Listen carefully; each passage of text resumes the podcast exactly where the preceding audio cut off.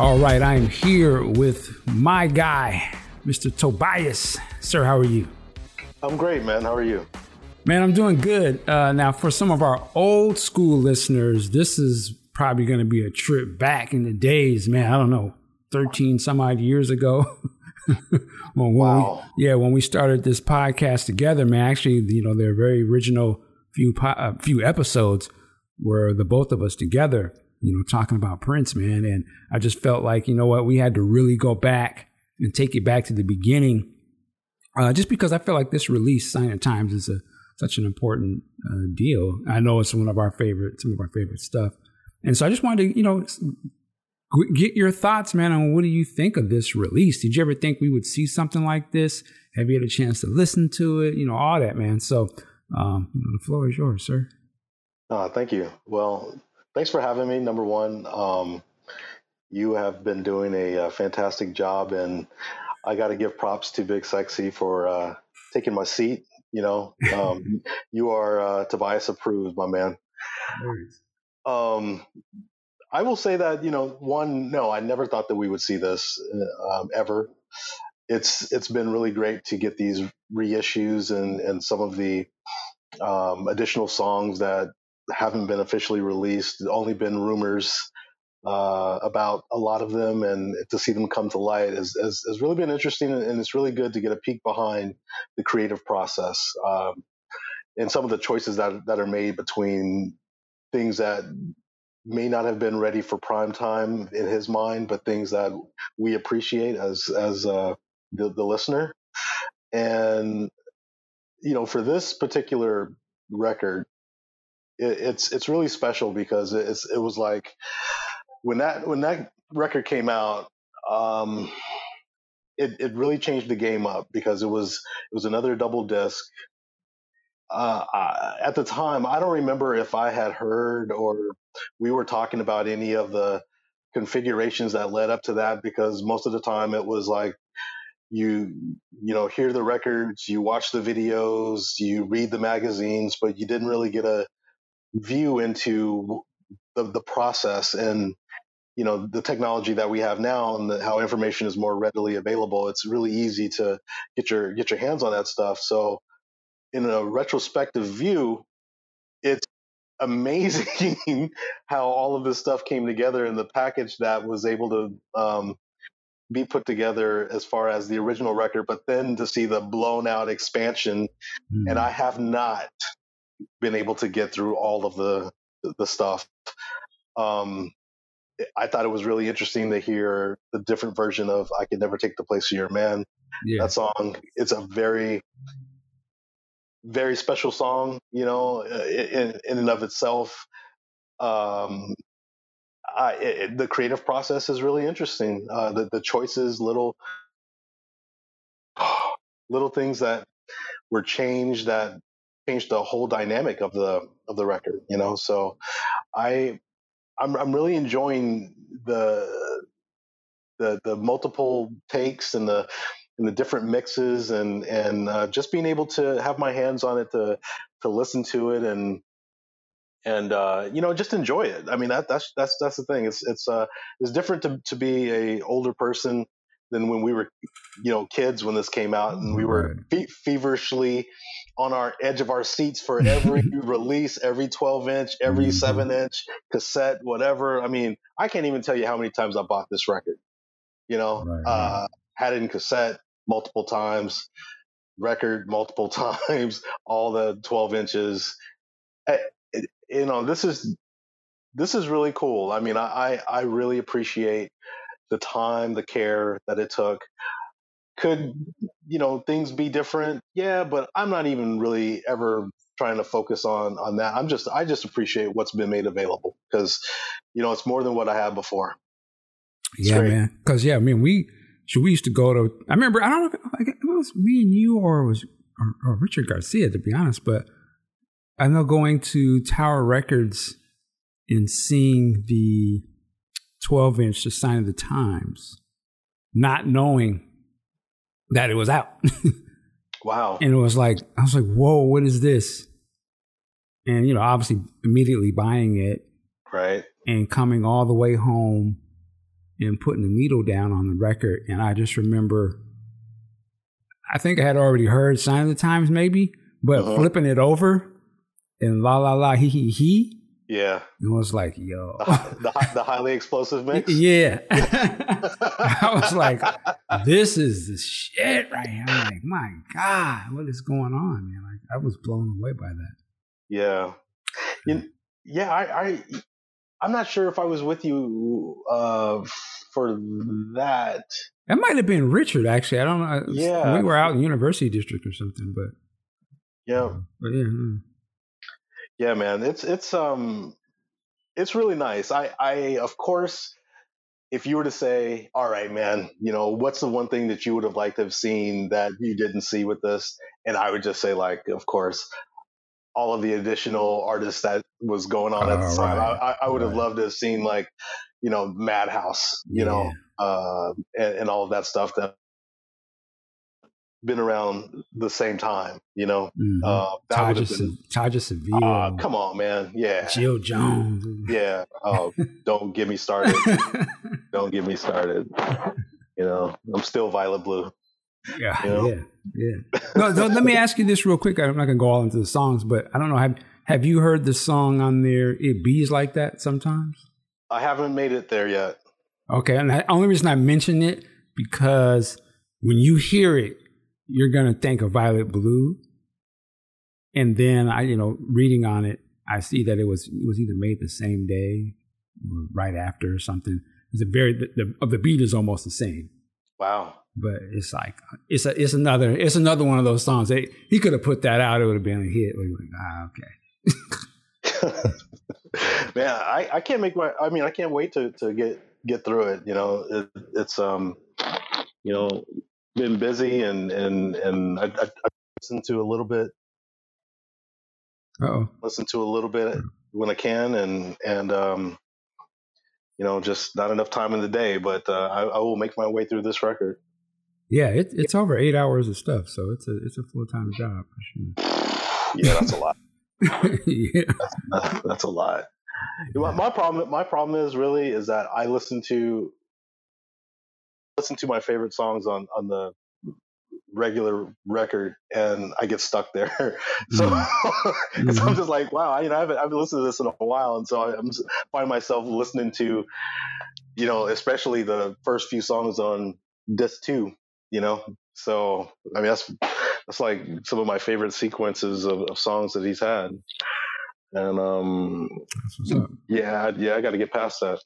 And just real quick, man, to put, you know, some of your com- comments in perspective, I mean, aside from being a long time, you know, fan of the music and stuff, but you're a musician yourself, you know what I'm saying, had albums out, you know, tours and things of that nature. So you have that, you know, you have that as well um, you know, behind what you're talking about. So you really appreciate, you know, you, obviously the music and the musicality and what it takes to, you know, to, to, for what Prince did, you know what I'm saying, in terms of work ethic and the, and just all the hard work and pushing, pushing, pushing things forward and stuff.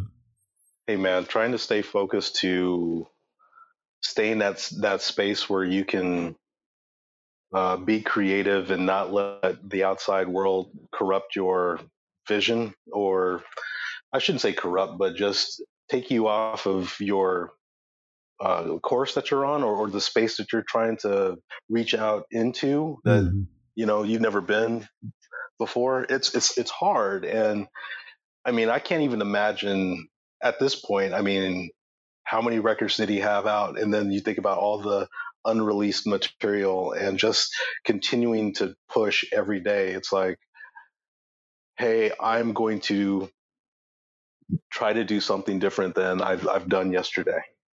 You know, I'm going to, I'm going to just keep going. And even if I do wind up doing something that's like what I did yesterday, I'm still going to work through the process. So it's, that's why I think these releases with these, with these different songs are really, it, I think he's right when he said, you know, if you want to know about me, listen to the music, because mm.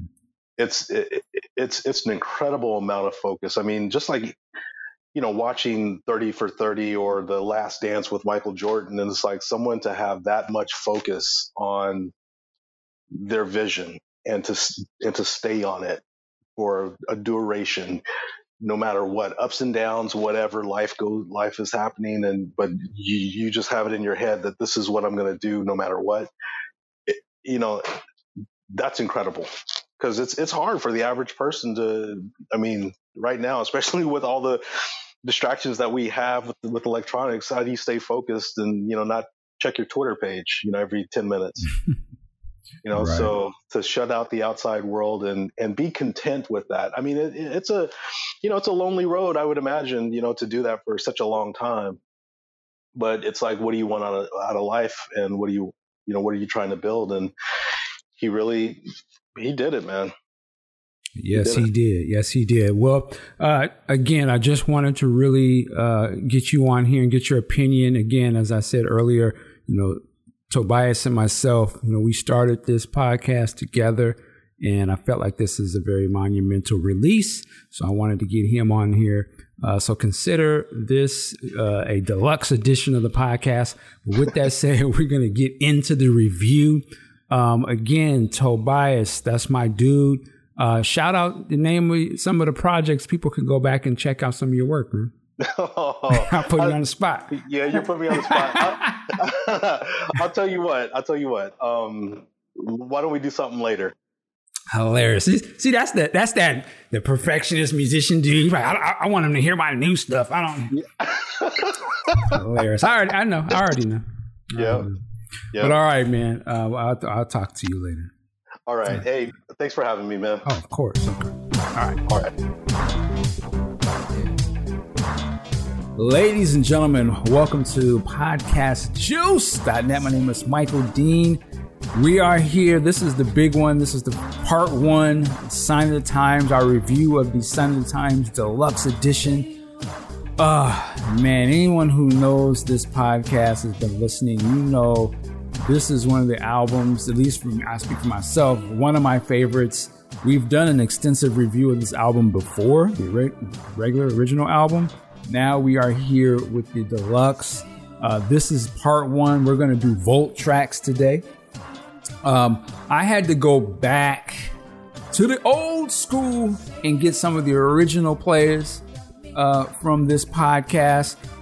Uh, through the power of editing, you're going. You've already heard Tobias. Uh, me and Tobias started this podcast many years ago, um, so I had to go back and get him. And then I also had to reunite. You know, like the is there is the Avengers and how they you know expanded over the years. Well, this is the O G Avengers squad of the Prince podcast, is what we used to call it. And I had to go get my boys, man. Like, this one. You know, and, and salute to the, the, the soldiers who have held it down, Aunt Pooh's, uh, Q, people who've come through. Salute to y'all. We've not forgotten uh, Darling Nisi, Chloe, but I had to go back to the O G crew. So without further ado, I'm going to introduce everybody here real quick. Big Sexy, sir, how are you?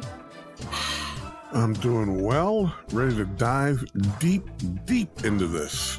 Yes, sir. Big Sexy, you're kind of like the Matt Fink of the, of the group. I was, I was thinking. He survived. He's in all the bands. But anyway, um, also, man, he's uh, been back and forth with us, been on.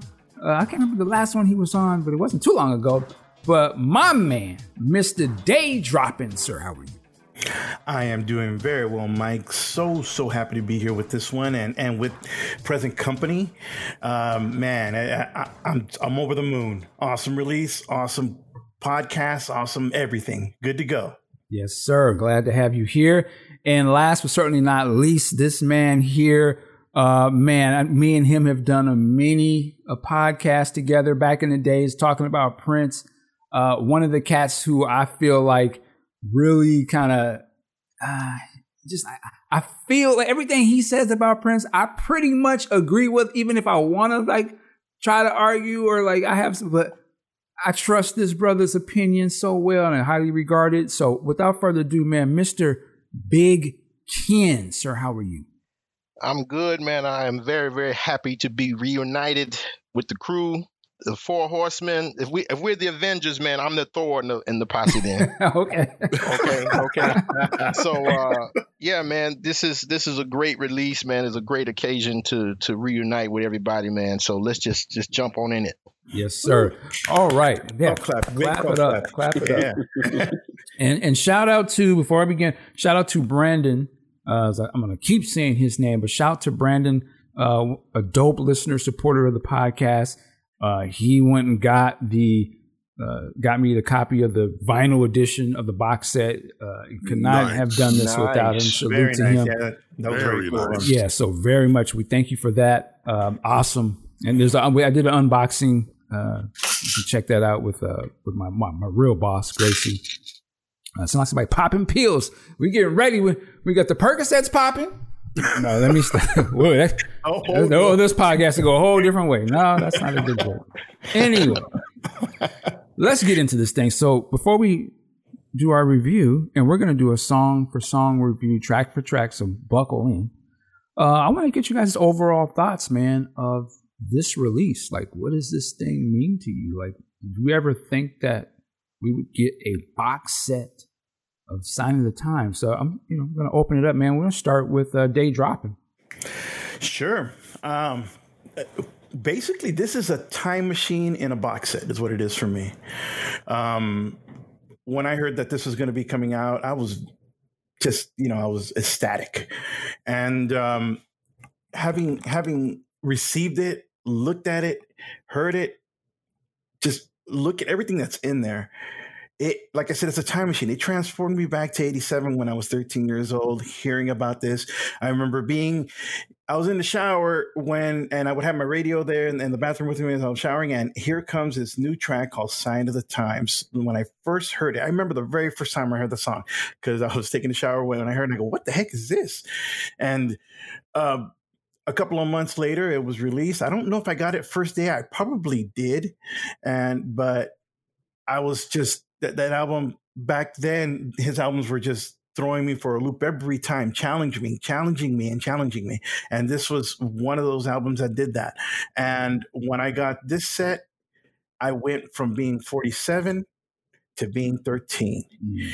And wow, what a trip. I mean, I was, I was like happy face from ear to ear looking at this thing. Just looking at the box with the with the sim, with the peace sign on it. Just looking at the box that, that it came in, um, and then you know doing my own personal uh, unboxing and looking at it. Man, I, I it was it was wild. It was wild, and and it continues to be wild.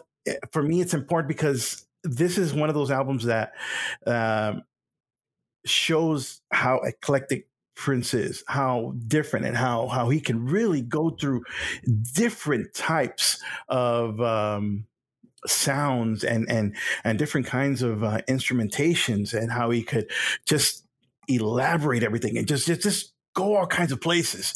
And that's what I thought back in eighty-seven.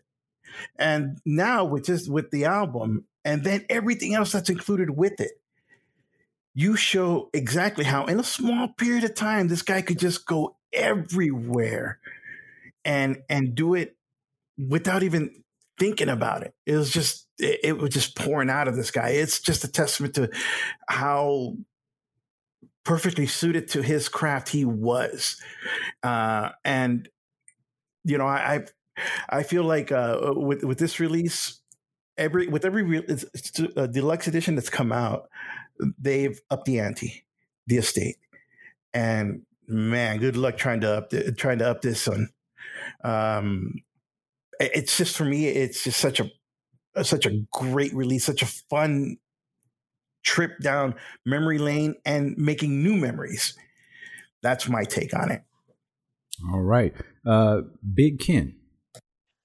Yeah, I'm going to piggyback on that and agree wholeheartedly with pretty much everything that Day Dropping said. Man, I mean, this is one of those seminal albums in Prince's catalog, one of my favorites. So when they first announced the set, you know, first of all, I was happy. I was like, okay, we're going to get a Sign of the Times set. That's, I, I'm all for that. But by that, at that point, you know, we didn't see the track list. We didn't know how in depth they were going to go with it. But this set, man, just completely blew me out of the, out of the water, man. I mean, just the the sheer presentation of it, the the sound quality is is great, especially on the original album. I mean, Sign of the Times, that the album, along with uh, Around the World in a Day, uh, Parade, to me, those albums always lacked in the in the in the uh, audio recording because they lacked bass, they lacked you know any kind of depth in the sound just because of the way they were mixed. So I was very, very happy that they were going to finally, you know, remaster this. And then the quality of the remaster, you know, I've just, I'm, and right now I'm just referring to just the original Sign of the Times tracks is great. Like I actually, you know, I was in the car the other day and, and had it on, and, you know, songs like Sign of the Times, songs like It, you know, you know, I can actually feel a little, a little bass, you know, coming through the speakers. And I just kind of was just driving, grinning ear to ear at the whole thing. I was like, I was very pleased with that. And and and like they said, man, you know, this was one of those albums that I have very fond memories of. And all I will say is this, man, th- you know, I, I come from buying, I, I buy deluxe box sets like this all the time for certain artists. Like, you know, for, for, for example, Miles Davis sets, man, are very, very well done. Sony has been doing those for like the last ten years. They put one out like every two or three years, and they're very exhaustive. They're very expansive, you know, deluxe, you know, the, with the with the the reading materials and everything that comes with it. This set, I would have to say, actually eclipses those. And I never thought I would have, would have, would have say that about a, a box set. I mean, what they've done with this is fantastic. Okay, I mean, just the just the experience of unboxing it. And I bought the vinyl version at first. For the longest time, I had the C D pre-order, but at, at the at the last minute, I, I just, you know what, I got, I just, I, I want the vinyl, I want the big boy, mm. right? And I was so glad that I made that change because, man, just the heft of it, the weight of it, the the the attention to the the, the photos on the on the record sleeves, I mean, on, on the covers, I mean, the the coffee table book that comes with it is great. I mean, that is, you know, very, very well done with the essays and stuff in it, you know, all, all that. It's just beautifully done. And it gives me hope that maybe we will see something very similar for Around the World in a Day Parade era, era sessions. And I would love to see something like that for Parade. You know, and maybe get the color version of Under the Cherry Moon thrown in. You know, all that kind of stuff would be very, very, very uh, uh, would be something I would love to see. So, yeah, overall, man, this was, you know, basically I put it on Facebook, man. This was Christmas in September. To be honest, uh, I mean, I, this this box set single-handedly might redeem twenty twenty. twenty twenty has been the most terrible year I can recall in, in recent memory. This set might even that out. That That's how good it is. All right. Uh, man, it made me think about some things. You were saying that. Uh, Big Sexy. You know, I want to piggyback on both what Ken and Ernie said. First of all, uh, as far as box sets go, I remember way back in the mid to late seventies or early eighties, uh, Mobile Fidelity Sound Labs did these enormous box sets of the Beatles and the Rolling Stones and other artists I just can't think of. But they came in these little black wooden boxes, and they were huge. I'm like, whoa. That, that's that's pretty cool. And so when I saw these, they was working on things. Each one, they got it a little better. You know, got a little closer to what they wanted to do. You know, they start off with the Purple Rain Deluxe. I'm like, okay, that, that's that's nice. Uh, then they do nineteen ninety-nine. I'm like, okay, this is what I'm talking about. This is much better. And then with this one, they pulled out all the stops. And like Ken said, they went back and remastered the original music, and I am not too proud to say that the remastering done by, you know, show friend of the show Bernie Grundman was a great job. You know, Bernie put in the work and did the damn thing. And then a lot of the songs that are on or in the vault sections, let's let's be real, a lot of us have heard some of that before, but not like this. Not completed, you know, versions, fully mastered and recognized versions of, of a lot of these songs, and it's like hearing for the first time. Uh, the coffee table book, I haven't even gotten through it all yet because there's so much to digest, and I too got mine on vinyl for that reason because I wanted that heft. I wanted the old days of, you know, curl up on the couch under the headphones reading liner notes. I miss that. We all miss that. And so the, the the estate answered all those questions and scratched that itch for all of us. And they did a great job. You know, the next one, I don't know what it's going to be, but if I just can't see it being bigger than this. Now, if they keep it that size, great, I'm all over it. But if they can, you know, actually top this in packaging and delivery, I, I will be shocked because they really went above and beyond on this one. All right, man. What can I say? I'll, I'll say this. Um, I would have never imagined we would have gotten a release like this. I know we've always talked about what would we, what would we want to see in a, you know, special edition, or, you know, if they, they should put out the bootlegs, or they should put these unreleased songs, or I wish they put that video out. And they actually did that here. Um, the the concert video, to start start from that. Like, I've seen parts of that before. You know, a lot of us have owned that show, but it wasn't the complete show. But to see it in its completed form, and, you know, they went back and touched up the audio too. I just thought that that was fabulous. Like, I could have, that could have just gave me that, and I would have been blown away, because I, that's part, that's my favorite era. And just everything about that, from the music to the visuals, just like, uh, I was like, okay, this is great. To actually have, uh-oh, I'm sorry. You don't hear this, but I do. I'll edit this. Sorry. Um, so what I was saying, to hold the box set in my hand, and somebody mentioned it earlier, the heft of it, the weight of it. That is a big thing about it. And that's something with, like, owning something, physically owning a product, that I actually forgot, because I'm a digital guy for a lot of things, and I've gotten rid of a lot of things. But to actually have something from my childhood that meant so much to me at that time, to have it now as an adult and a very much older person, to be able to um, really understand things and can look at things through a different type of a mind. Actually, so holding that in my hand was a head buster, because I was like, man, I know what this means. Like, this means this is a lot of work here. There's a lot of nostalgia here. There's so many time I spent listening to some of this music over the years of my life, and it's actually been given super care, and like somebody cared enough, and somebody else appreciated Prince's music enough that they put this together, like, with so much love, like so much attention to detail. And Prince was the detail guy. Like, you could listen to his music and you heard little things and you, oh man, he put that in there. And I feel like that was done with this, like just the, the presentation of it, the inscription on the side of the box, and that sort of weird, uh, glossy type print that's on there, that that's the symbol on the back that you have to kind of hold it in a certain way. You can see the light reflection off of it. I was like, this is what I'm talking about. You know, this wasn't just thrown together. We're going to go through all of the songs and stuff, but I just feel like this is, this is what we've been wanting. We can argue and talk about what they should have put in and didn't. You know, I'm not saying it's perfect, but the execution of the actual set itself, in my opinion, is perfect in terms of like gathering it together and the way it was presented.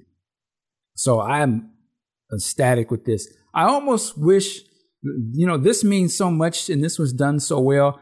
I almost kind of want to say, can we do a do-over of Purple Rain?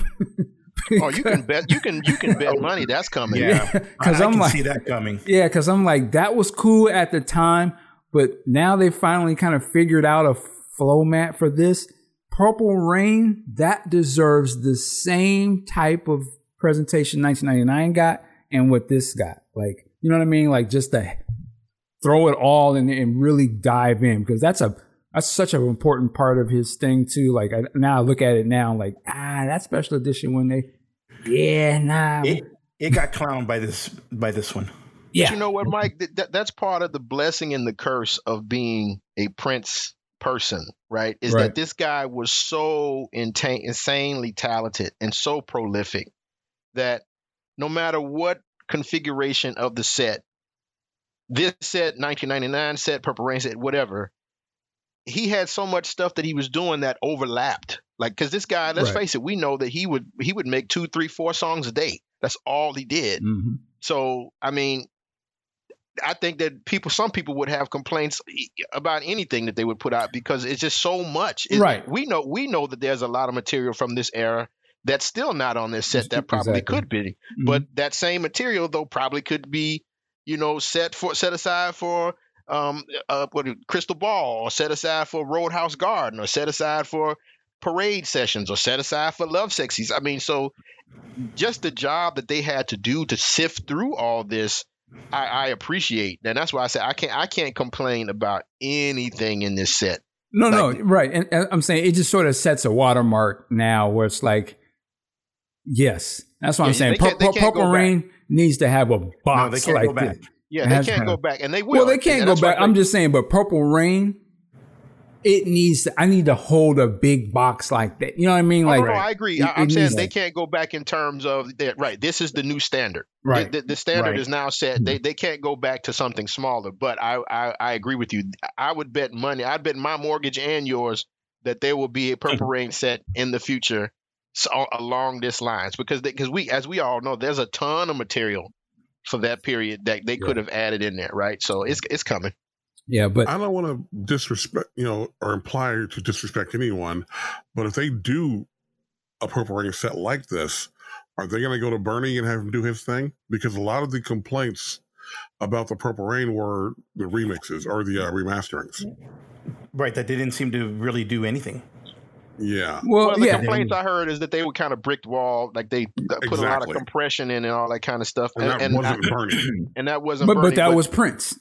Right. Exactly. Right. So, right. That's the one that he did, you so. know, and but and, and that's another thing that's really beautiful about this set is that, that this Sign of the Times set is that, you know, you can tell Bernie did the remastering for the different mediums. Right. There's the, the remastering for C D and, and you can hear it in the vinyl. I mean, because you, you can't remaster, you can't master the, a songs the same way for C D and vinyl because just of the physical medium difference, you can't. So, th- dude, there was so much work and, and so much detail put into sure. this set. It's just like, you know, this, I'll, I, I, let me just say it this way. This set to me really is worthy of the artist and all of the effort that he put in for it. It's a good representation of the artist. And I, I think is is very much worthy of all the praise that it gets. Yeah, definitely. And and uh, yeah, whatever they decide to do next, uh, yeah, as we said, you can't go backwards. This this is the standard. You can so and there's a there's a fan base that is ready to support that, you know, this level of dedication, whatever the price may be. And they could charge what they want, yeah. to be honest. I, I mean, because, you know, and I, maybe I shouldn't say this because I don't know if the estate's listening. I mean, they could have charged more for this set and it would have been worth every penny. I mean, to be just totally honest, yeah. I mean, just no, some of the and we and we have, we, you know, we'll get get to that over the course of the next couple of shows. But, man, just there's a handful of songs on here where, man, just, you know, just to hear that particular song is worth the set by itself. And right. I mean, that's how deep it is. Well, man, let's let's just get into it. Um, so that's that's just kind of our some of our thoughts of it. I'm sure we're gonna have more as we go. Um, but you know what we do here is we go song by song, and that's where we're gonna start right now. So disc, shit, I don't know what disc this is. Well, for C Ds, four, I think this is four. like four or five. Mm-hmm. Yeah, yeah. I, I'm holding the vinyl sleeve like in my one? hand. Yeah, yeah, yeah, that'd be Vault. Vault one, I believe, yeah. Vault one. And and let me just say this last thing I want to say too. I went and bought a record player for this. Right? What? Like, yeah, I went out and bought a record player. I'm gonna get some speakers. But I'm gonna tell you, if you're an older cat like me and you haven't had really vinyl in a long time and you was super vinyled out when you was a younger person, there's gonna be something that's gonna happen to you when you open this bad boy up and pull out the, the sleeve and the vinyl. There's just a I was like transported back and I was like, God, I forgot how much music really, really meant to me. Like, See, it's going to hit you too. Yeah. It's going to hit you in the gut, no doubt. Yeah. I was mm-hmm. like, God, I it forgot. Yeah. And it made me think about Prince in a whole different ways. I was, remember how I used to think about it back in the, and what it meant to pull the record and put it down. And I just, like Ernie said, you pulled me back to thirteen, pulled me back to whatever. I was like, God damn. And it makes me appreciate, you know, I was like, you know what? I'm going to go get other stuff that I really liked and maybe some other, uh, you know, iconic albums that I know, but I never really had a critical ear. And you know what I mean? So like one of the first ones I'm about to go get, it might sound funny or whatever, I'm going to go get Superfly, Curtis Mayfield. Oh, you got to get that. Because I remember I had that album. My mom and dad had it. I used to look. And I'm like, I want the actual thing with the little Superfly that flipped open, you know, and I want to oh, play. Yeah. yeah and I was like, I want to play that. That's that's a dope piece of art. Hmm. You know, just that, uh, just yeah. a warning, Mike. You about to you about to enter a rabbit hole here, man. I know. Okay, because because because on the on the real, man. You know, see here here's the thing. I have a small, I'm, it's not super small, but it's not super large either. But I have a collection of, of vinyl, some of which are original vinyls that my parents had. Like I have mm. my, my mom's copy of, of Songs in the Key of Life. Wow. You know, I have mm. I have the original, you know, my father's copy of Superfly, like you say. I have some of those, right? I got a lot of original jazz stuff, you know, Coltrane, Miles and stuff too. But a couple years back, actually, I'm actually saying maybe three or four years back, I started trying to go back and get all of the Prince vinyl that I could. Now, a lot of those I had, you know, all my original twelve inch singles. Mm-hmm. I still have those, you know, with my little marks on them. You know, like I remember around on the day, like I would put the check marks to rate the songs and whatnot. Like my original one that I wrote all over the cover, I have that. You know what I'm saying? But then some of the other ones I had to kind of, you know, find through eBay and stuff. So I have the original Sign of the Times vinyl, the original, you know, from eighty-seven. Right. But that can get expensive, man. You know. Oh yeah, but, yeah. But but you just you know it, it, it you're right. It hits you and it, it hits you, it takes you back. It hits you in a place that it transports you back. The way Ernie described it is perfect. It transports mm-hmm. you back. And I, I vividly remember, you know, like in eighty-five when Around the World in a Day came out. I mean, li- li- actually li- laying on the floor in front of these big ass speakers mm-hmm. with the vinyl playing and the you know the whole gatefold cover spread out in front right. of me reading the lyrics. Right. You see what I'm saying? That's a feeling that has never been replicated through digital, through C D. Mm-hmm. You know, it's it's a thing unique to vinyl, man. So be prepared to spend some money, bruh. Oh yeah, no. The other album I, I've already ordered, and uh, it was actually the first album that I loved, not the first I owned, but the first that I really loved was uh, John Williams. Uh, Star Wars, the original. Oh yeah. So I, that that that record's coming, and I can't wait to just put the needle down. And just, you know they wow. put you know they put a set out of that like a year ago. Yes. Like all the original vinyls, I mean, the original vinyls. Yeah, I, I, I, yeah. You better that's get a little that, out though. Of my price range, but but yeah. But anyway, let's let's get let's get focused. But hold on, hold on, hold on. Before we jump in, uh, I want to follow up on what Mike said about, or what Ken said about jumping down that rabbit hole. Now, it was several years ago that Ken and Mike got me down the rabbit hole on, you know, digital downloading music, and I lost my damn mind with all my high res- resolution stuff. Now, hey, don't going blame back me on in, that, man. I'm blaming both of you. Now, going back into vinyl, I too recently got a turntable. And I got the high-end um, cartridge on it, the whole whole shebang. And Mike, if you're going to start doing this, you know, every so often you get vinyl for certain things, start looking at Mobile Fidelity Sound Labs.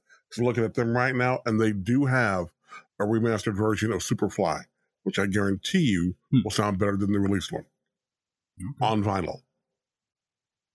All right. Noted. If you're going to do it, go ahead, go, down, go all the way down, man, all the way in. I know. So, and, and I and listen, I, a lot of I think I spoke about the, the record player thing in some other video or something.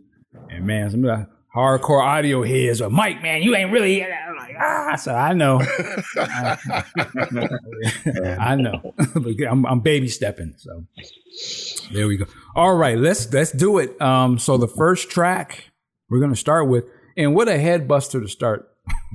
With uh, I Could Never Take the Place of Your Man, the nineteen excuse me, the nineteen seventy nine version, which is like, huh? I mean, I was mad that they put this as a as a single before the set came out because this is like where did this come from? But let's just get into it. Um, Day Dropping, start with you, sir. What's your thoughts on this track? Okay. Um, well, with this track here, I like uh, that, that the rockabilly sound on it. You know, you can tell that it was from way earlier on.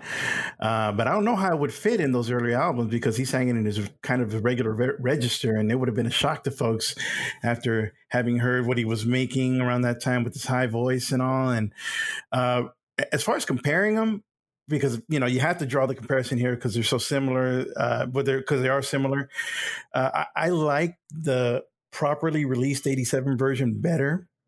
And for one reason, I like it better because of the fact that of that one little lyric that he adds at the end. And I've seen people talk about this as well. And I agree with a lot of what they say when he adds the one part, but I'll try. That to me changes the the whole tone of this song completely. One thing I liked about that eighty-seven version, and I got this back then, even as a thirteen year old, I go, oh man, you know, Prince is, is this player. He, he's he's this womanizer type of guy. At least that was the perception, right?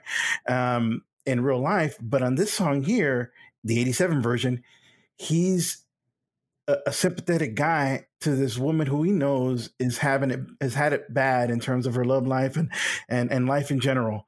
And she's trying to come on to him and he's trying to, he's telling her, nope, look, I'm not that guy, you know, and it's not going to be like that. I'm not that type of guy. And he's not trying to take advantage of the situation.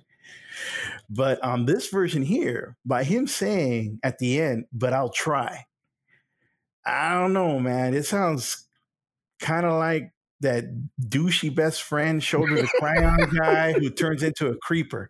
That's what it sounds like. yeah, yeah, in a bad way though. He's playing it bad, you know.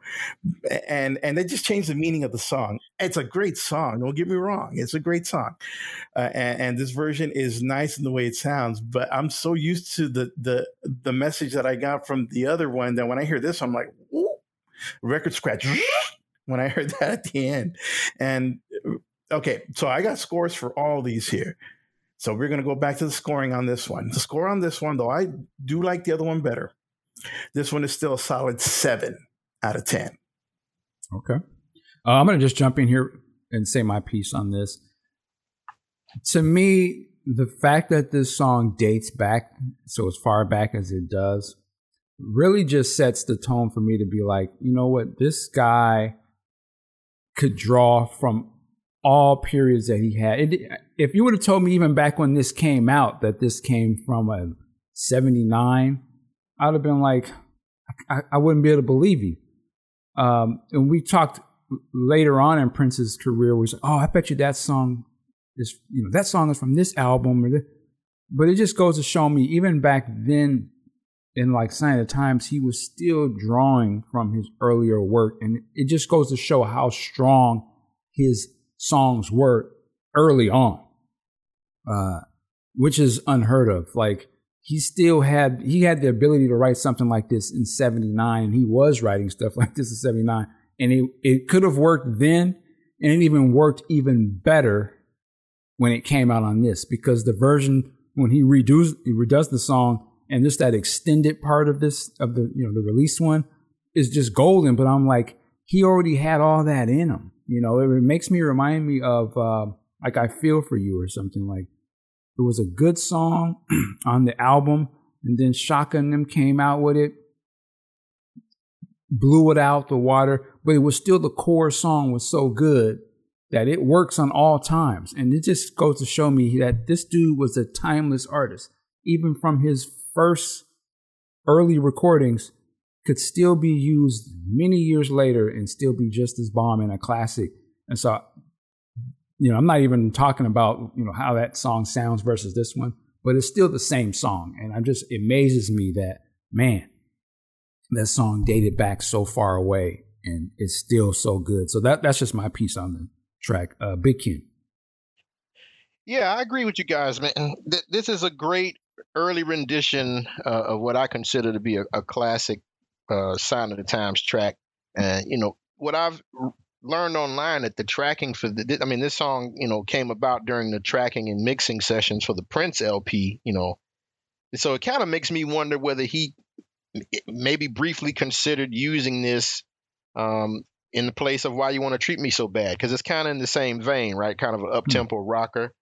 Uh, I mean, if you think about it, it possibly could have fit on Dirty Mind as well in place of When You Were Mine. It's that that type of song. But, you know, I, it just but but I agree with you. When you hear this, the D N A of what the version that we know and love is there, you know, minus all of the, you know, the blistering guitar solos, that that brilliant middle section that you're talking about, you know, and all the polished uh, polish of the release song. That's not all there. But the core of the song is there, and you can clearly, clearly see, you know, a great songwriter is, is the, you know, in his early stages, you know, you know, just it to me, it serves as a sign of what was to come, man. So, yeah, this is this was a, a surprise for me.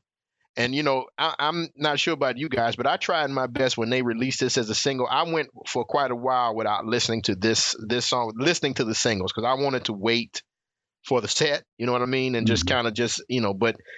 After a while, temptation got the best of me, and I had to listen to it. So yeah, what are you gonna shoot do? Shoot it up, yeah. Yeah, I had. To, I I, tr- I tried to fight it, man, but it didn't. It didn't last long. But, but yeah, this is a great, great, uh, great version of this song. And like you said, it just goes to show, man, that this guy was the real deal from a very early age. Yes, sir. Big Sexy. You know, I too did not listen to any of the singles before I got my actual box. I didn't listen to anything, and when I heard this, the first vibe I got was, considering the time it was done, I got a little bit of a new wave taste to it. You know, a little bit of that Gary Newman, the keyboards in the beginning. I'm like, okay, that'll work. And again, I'm I'm with um, Ernie on this, and Ken. I don't think it would have fit on the on the Prince album. You know, because for lack of a better phrase, the the theme in that was a little more mature than what, you know, we're doing on the Prince album. We're doing like, you know, Why You Treat Me So Bad? You know, sexy dancer, you know, let me be your lover, all that type of deal. And this is like, look, I can be your man for the weekend. That's about it, you know. And I like how he put it all together. And to to steal Ernie's phrase, it is a snapshot. It's a it's a time capsule back to nineteen seventy-nine. I can just close my eyes and see the members only jackets and the Jordache jeans running around, and like, whoa, takes us all the way back to the to the end of disco, to the beginning of a whole new thing with, with some new wave in it. And it's like a window into what was cooking with him back in the day. And he was about the work, obviously, because, again, as far as I know, this is still just one man doing all this stuff. And it's amazing. So I love it just for that, for that um, visual. In my mind's eye, at least, alone. That's why I like it. All right. Let's keep it moving. Next track is Teacher, Teacher. And uh, the nineteen it says the nineteen eighty-five version. Actually, it says the original version uh, on the sleeve here. I don't know if it says that for you guys, too. So, and, there's, and we're going to hear this a little bit often through this. And, you know, you're listening to guys who are quote unquote hardcore Prince fans who mm. dived into bootlegs over the years. So I've heard this before. I, I almost sounds corny to say, I've heard this before, eh? But I have heard this before. And this is a, a favorite of mine. Like I've played, this is, this ends up on a lot of playlists. And, but it was great to hear the quality of this version. But I will say this, this song was, we last heard this on the nineteen ninety-nine re-release that just happened.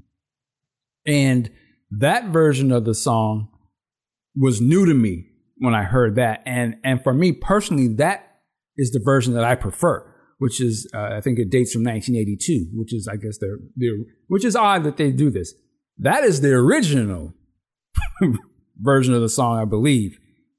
I'm not sure why they call this version the original version, because this is a version that Wendy and Lisa uh, went in and added some things to Prince's original version.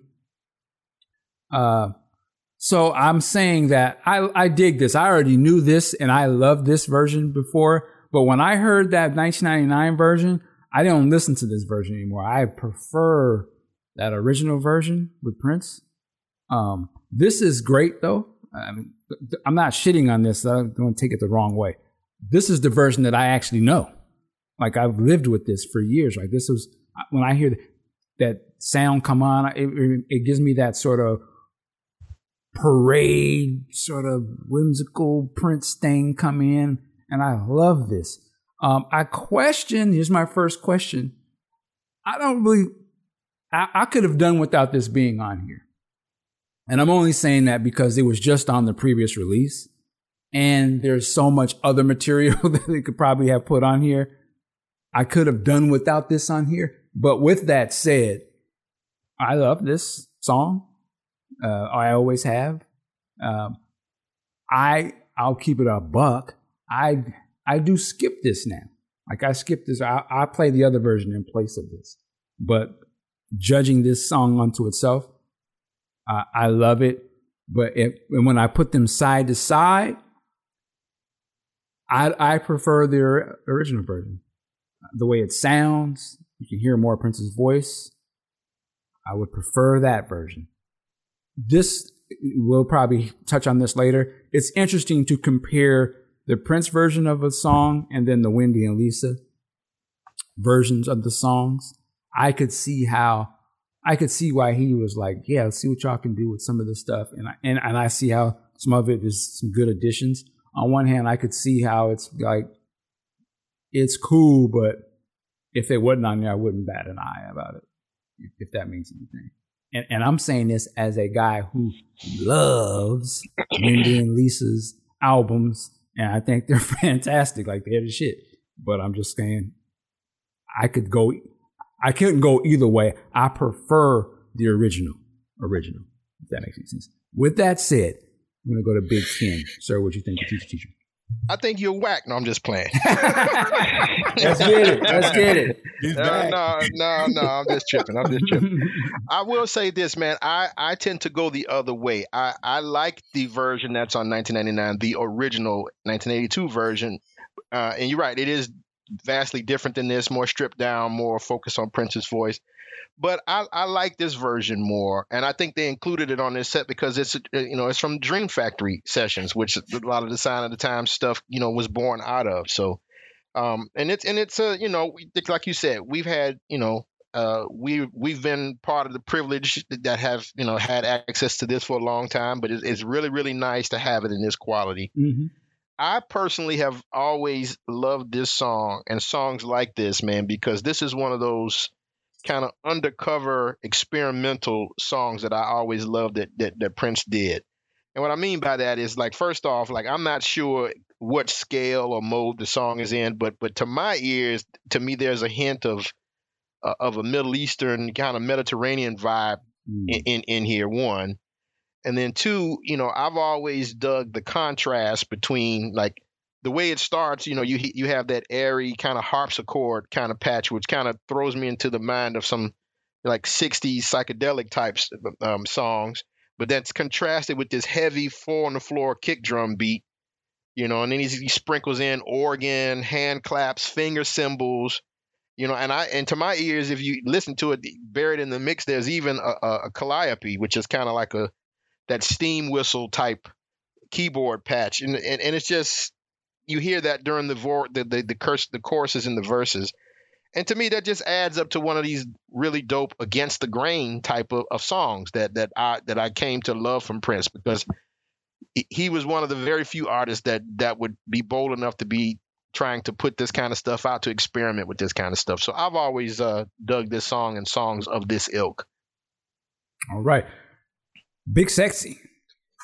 You know, I agree. When I see, when I hear the the finger cymbals and the oh gee, the harpsichord, I just noticed the calliope as well.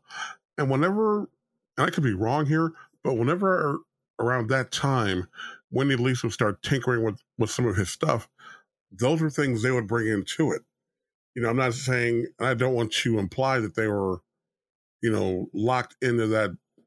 that particular style, because they weren't, but it just feels like they brought a lot of that to it, and a lot of that rubbed off or was included in Around the World in a Day.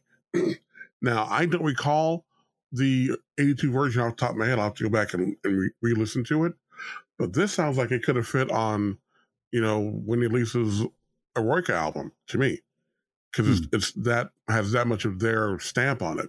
And that's a good thing, because again, if they're capturing what was going on during that time, you know, post um post Parade, and this is what they were doing.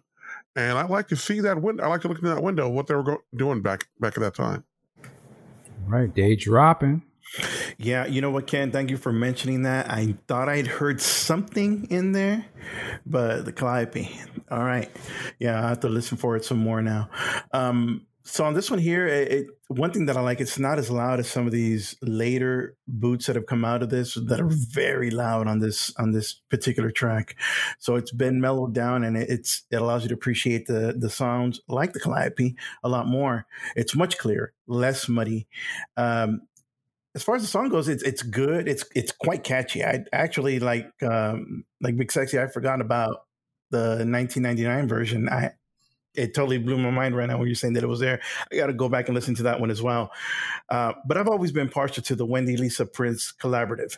I've always thought that that brings out the best in in in Prince, at least during that time. It's when he got most in, uh, experimental, and when those three are singing together, it always sounds extremely beautiful to my ears. Uh, this is a track that I've always liked. I, I, I, nowadays, you know, I've heard it so much now that, that I will skip on to something else, but it doesn't by no means mean that it's a bad track. As far as the score goes, I really enjoyed it. It's very nostalgic for me. So uh, on a nostalgic basis, it it receives the score that it gets. For me, this is an eight out of ten. All right. And I just wanted to go back to something you said. Uh, Where you were saying, like, we love to hear the Prince, Wendy, and Lisa collaborations, and you know, you feel like it kind of it brings something out of his music when they put something on there. And I used, to, I said, I used to, I always thought like that. Like I always, that was my thing. Like, man, the Wendy and Lisa when they they would put, you know, I love to hear their elements. And but now with these new deluxe editions, and I'm hearing the versions that before they touched them. I have to sort of, I'm actually rethinking some of those things I thought, because I almost kind of feel, and this, I'm not saying this in hate, I'm talking to the comment section. I almost kind of feel like they watered down some of his stuff, because when I'm listening, and this is a track that I particularly feel that way. When I hear the original version and I hear what the version that I grew up listening to, I'm like, man, I loved it. I love their version because that's what I know. But now listening to it, I'm like, damn, his shit was banging. Like, I can see, I see the difference. It's not a good or bad thing. It's just that I feel like his version has a feel to it that the feel is different. You know, obviously everyone has a different feel on it, but their feel is a different feel. They're coming from a different place, and I respect and love their place. But now I'm, I'm kind of looking like, I don't know if, I almost feel like they're watering down his sound a little bit.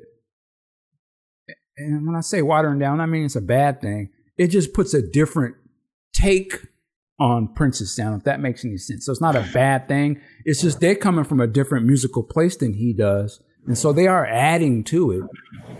But now I'm listening to it, I almost feel like I kind of prefer his... I'm more in line, I think, I think what it is, I'm more in line with the way he does his stuff than I am with theirs. If, you know what I mean? Like, I think he comes from a place that I recognize more. And so when I hear them put their stamp on it, I love what they do, but I love it because it's different than what he would have done by himself.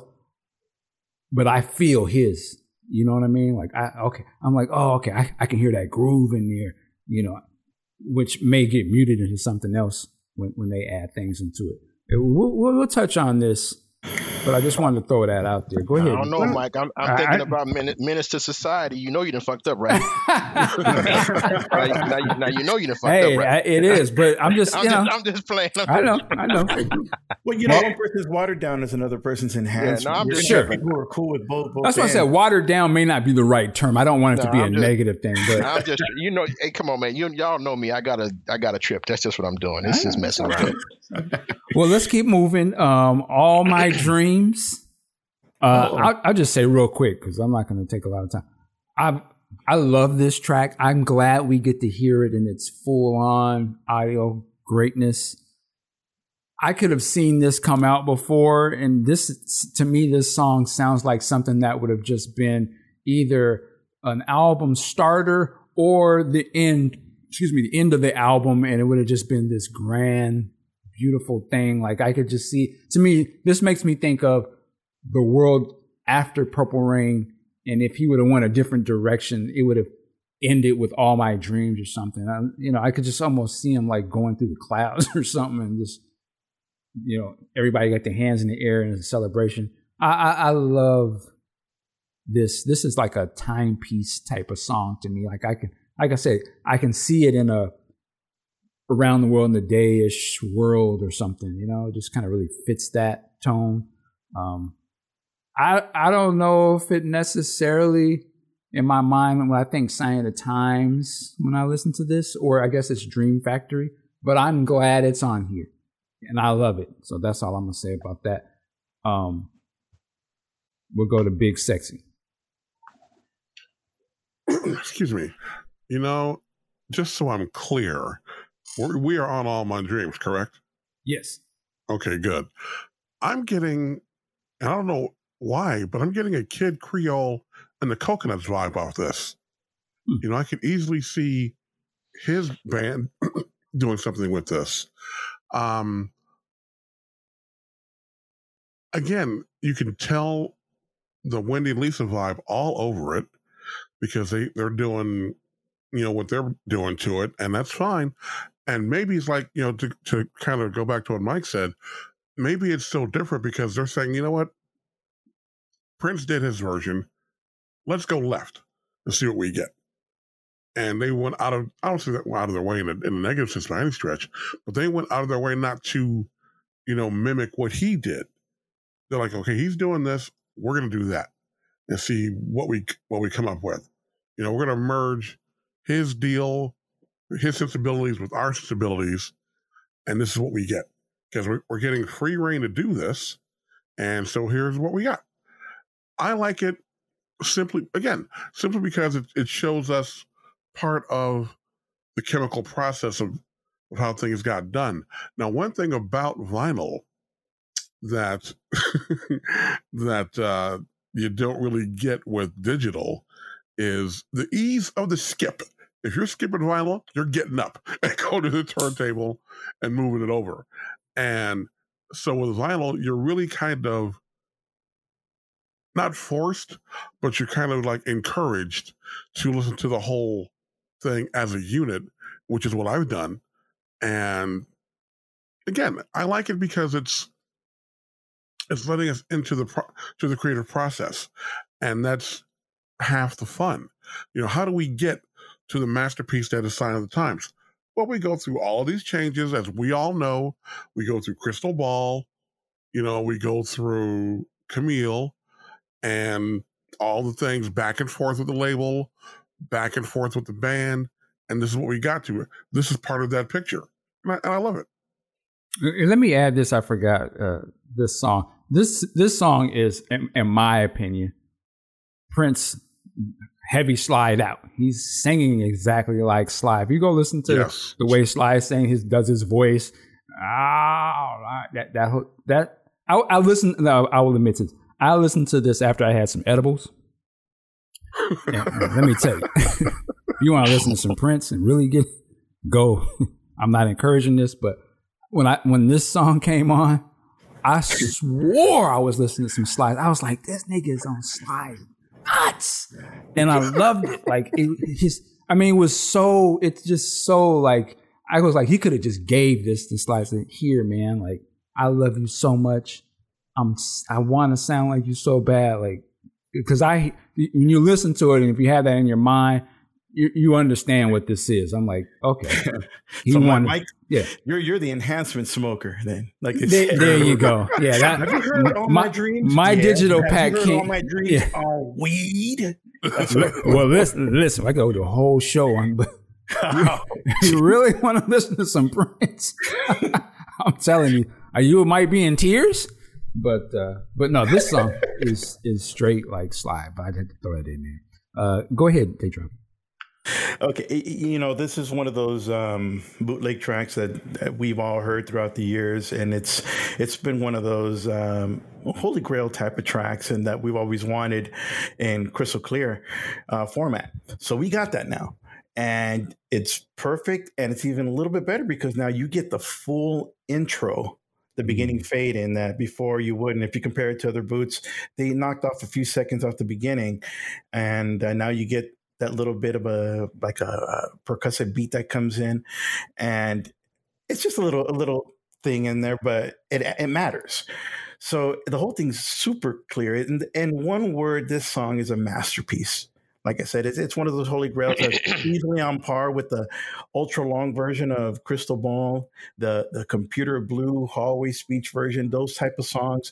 It's on par with those, and um, It, it, this song is just one of those magical songs that goes into so many different phases. And, you know, do yourself a favor now that you have it on, on, on a digital format or could rip it from the C Ds. Do what he says and play the second part of that record double speed if you want to hear Prince's regular voice uh, doing instead of the slow motion voice that he does in there. Um, this is one of those tracks that, again, it's a time machine track, man. It takes you back. It takes me way back to when I was first listening to Boots. And um, this song is, is it's got everything. It, it's it's all-encompassing.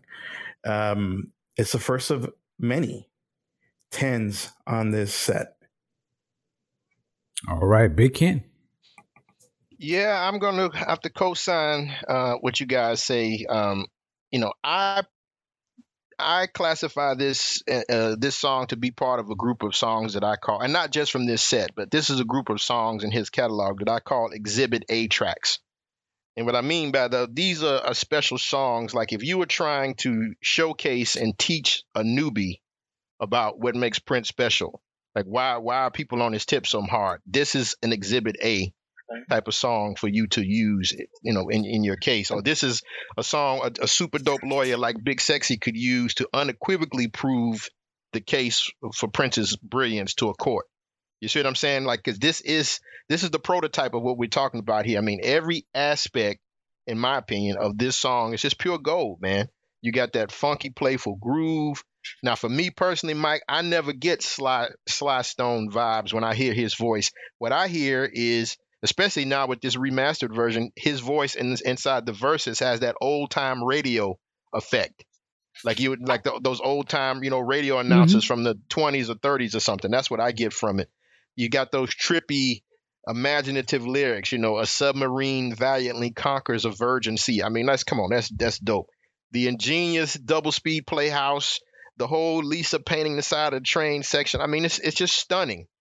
And this song holds up, man. Like like Day Dropping said, I remember um, one of the very first bootlegs that I managed to to get had a really, really crappy version of this song on it in terms of the sound quality.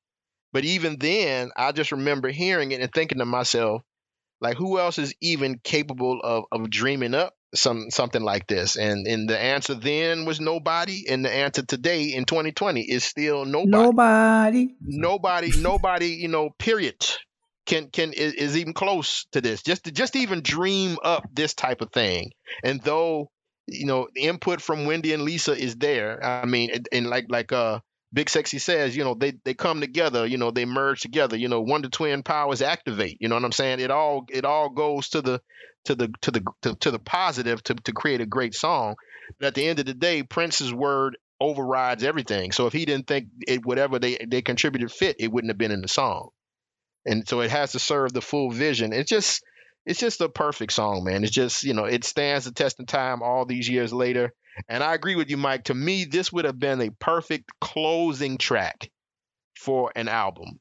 And, and this, to me, is a showcase of that that period that I. And, and this is why that period, to me, between Around the World in a Day, Parade, you know, and the beginnings of Sign of the Times, you know, when they were all collaborating, I love it's gold to me, man, because you just got. Just like we talked about with Teacher, Teacher, you got these very experimental, off the beaten path, against the grain, just type of tracks. It's just like they just got in the studio and just throw it down and just create something new. And and that's the beauty of this, man. It's, it's I'm glad to have it in this in this quality. Right, right. All right, man. We're going to keep it moving. Next up is Can I Play My, With You? One, oh. one last thing. If I can add yeah. one little bit to sure. the song, because I forgot to but do this, because this song has some of the my, my most favorite Prince lyrics, if not probably my favorite Prince lyrics, because of the positivity on it. Uh, right at the very end, uh, the lyrics, goodness will guide us. If love is inside us, the colors are brighter. The bond is much tighter. You know, no child's a failure. Until the blue sailboat sails him away from his dreams. Don't mm. ever lose. Don't ever lose. Don't ever lose your dreams. Ah, my voice cracks reading it because, you know, it's just, it's so yeah. moving. Love it. Yeah. Yeah. That, you, you made me remember. And, and it's beautiful to hear those words. And then the way they sing them. Is just, mm-hmm. it, co- it, goes to, it comes to a crescendo yeah. at the end. Beautiful. Don't ever lose. Ah, so mm-hmm. powerful. All right, here you go, Ernie C. um, so, ne- yeah, next is uh, Can I Play With You? And I'm going to start with Big Ken on this one because this is a track uh, that mm. was given to Miles Davis. And I always questioned if Miles was actually playing on this, but here is no question uh, with this because what I thought was very ingenious at the end of this song is they allow you to hear Miles sort of scatting a little bit or something, you know, vocalizing at the end of this, which I was like, wow. Um, I almost kind of feel like they don't. Let me say this real quick. And this is what I was trying to ask Eric Leeds this the other day, if you saw the live stream we had.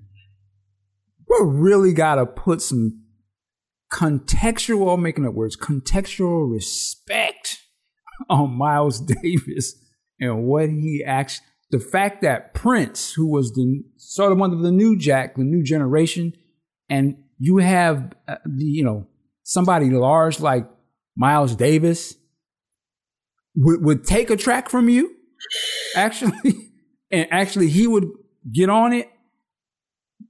You know, that's some unheard of type stuff, and it just goes to show how much respect Prince had from you know the real super you know. musical cats of the game, that Prince was in the league with them cats at that time. Uh, and the fact that they can actually have a track on here that has a great like this, you know, there's always been a lot of talk that they have more songs together and stuff.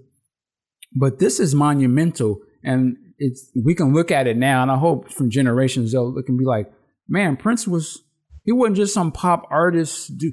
Like he had the respect of some of the illest people ever to do it. And this is one of the examples, man. So to, to when you hear this song and then the fact that Miles got up on that stage and they was getting down, this is a head buster. You know what I'm saying? So, but I want to hear from, from Ken. Ken knows way more about the Miles Davis stuff than I would ever do.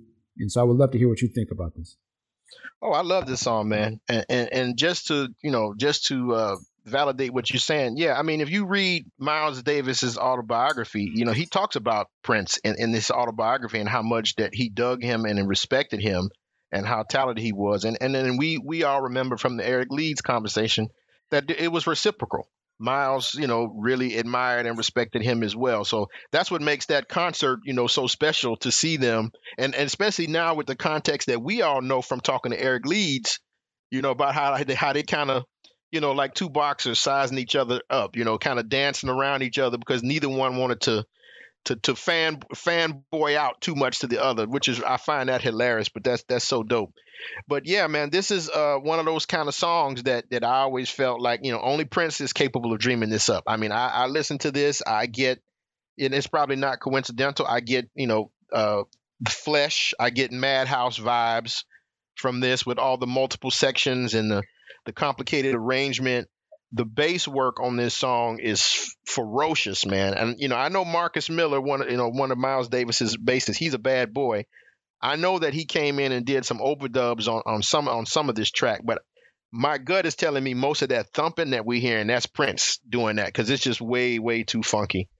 Love the all the different sections, particularly at uh, the three minute fifty five second mark. You get that speed up, get sped up guitar solo. Mm-hmm. Um, there's a section at like five and a half minutes, five minutes, twenty-one seconds, I think, which is super funky. I wish they could have extended that out even a little bit longer. But like I said, it just all reminds me of the Flesh, you know, the Madhouse, you know, how free they were, but they were funky. And, you know, this track was most likely um, considered for Miles's Tutu album, which was like the fifth album that that he had done after his comeback, because he retired in, in like seventy-five, you know, after he did all his electric uh, Miles stuff with, with all his groups then. He retired in seventy-five. He kind of disappeared off the scene for about five, five, six years, resurfaced in eighty-one. And then he started making albums again, but his sound had changed by then. So he wasn't playing, um, you know, that those ferocious solos like he used to do, you know, you know, ten, ten years or so prior. So he was doing, you know, kind of sparse uh, solos here and there.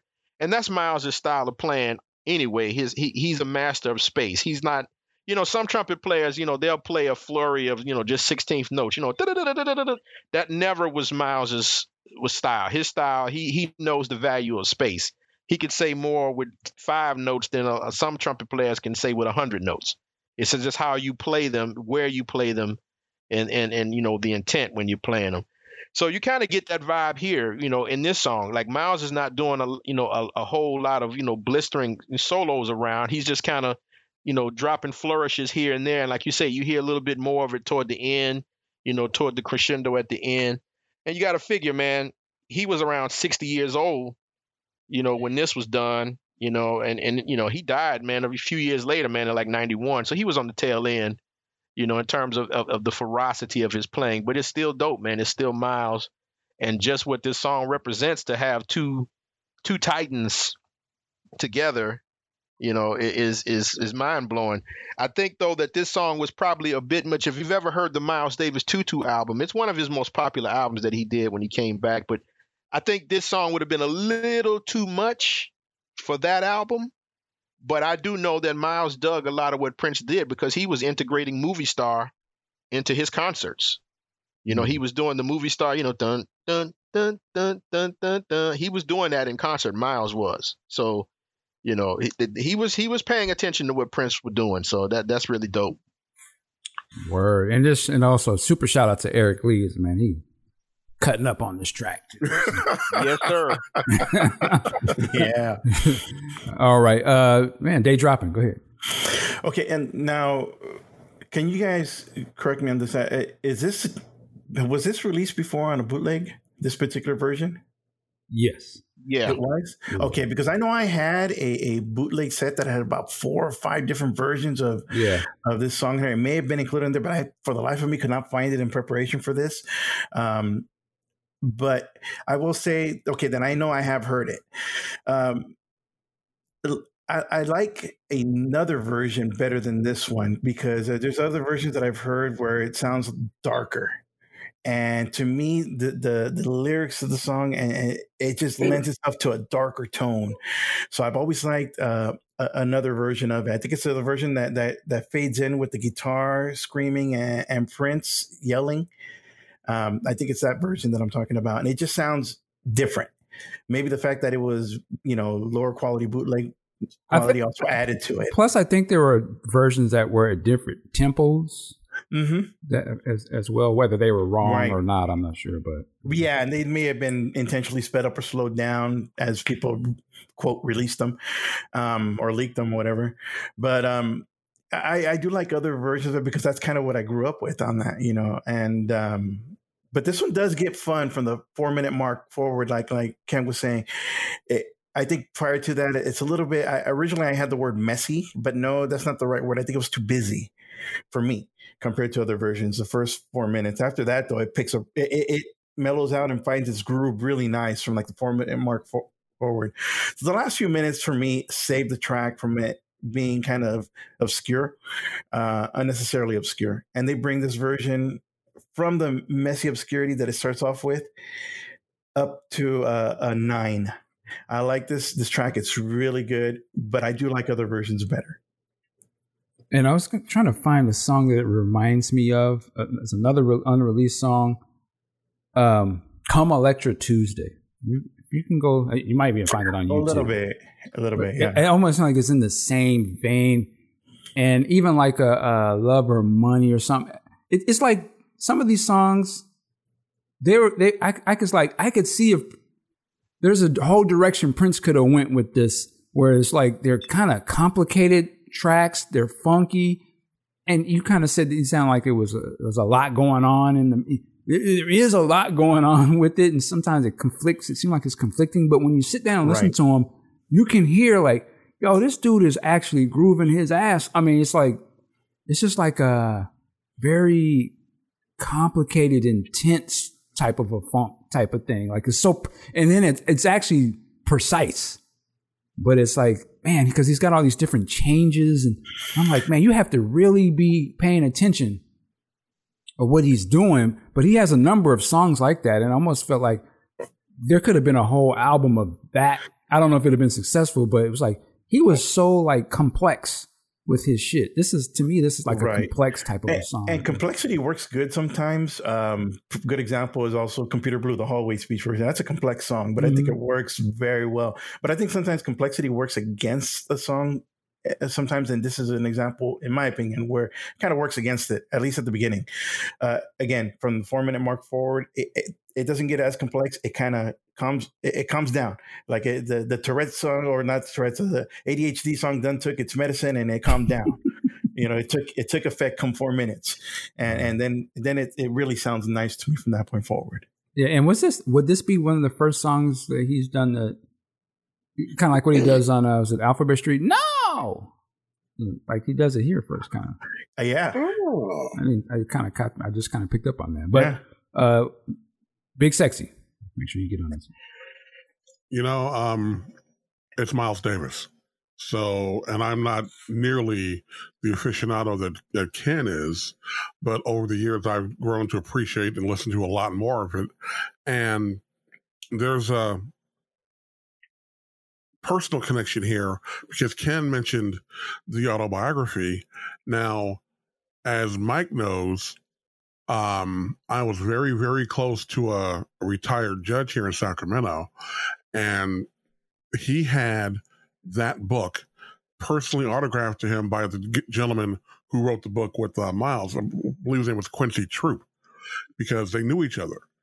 And he told me once a few years ago that, you know, a lady friend had misplaced the book and blah, blah, blah. I'm like, all right, let me track one down for you. So I tracked him down a copy, and we got to, to Mister Troop, and he signed it for him again and all that, which was great. And then, you know, he asked me about Prince because, you know, as Ken mentioned, Prince was in the book. I said, oh, yeah, I'm a big Prince fan. And we started talking about Prince and talking about Miles and them working together. It, it was a lot of fun. And this song, along with Crucial, along with uh, what you see at the concert, all wraps that up. You see, like like Ken mentioned, you see two titans of the industry here, you know, and that's something I haven't seen in a while. Now, we saw it, and again, I don't want to throw, I'm not throwing shade at anybody. We saw it back in eighty, what, eighty-three, when Eddie came on the, um, the Beat It song, but we you really don't see stuff like that, you know, or two people who are equally heavy come out there and, and just play, just work on something together. It's great. I, I love it. I wish there was more of it, but whatever there is, I will gladly take, because it, it has the effect on both fan bases. It opened up the judge to listen to more Prince. It opened me up to listen to more Miles Davis, you know, and that's, that's only a good thing, because if, if the music is out there and more people are appreciating appreciating it, learning about it, it just stays alive forever. And that's a good thing. Let me add one other thing, Mike, just to, to, to button it all up. Just, just, you know, you guys were mentioning earlier about, you know, that is, you know, kind of dense and chaotic in the beginning and all that kind of stuff.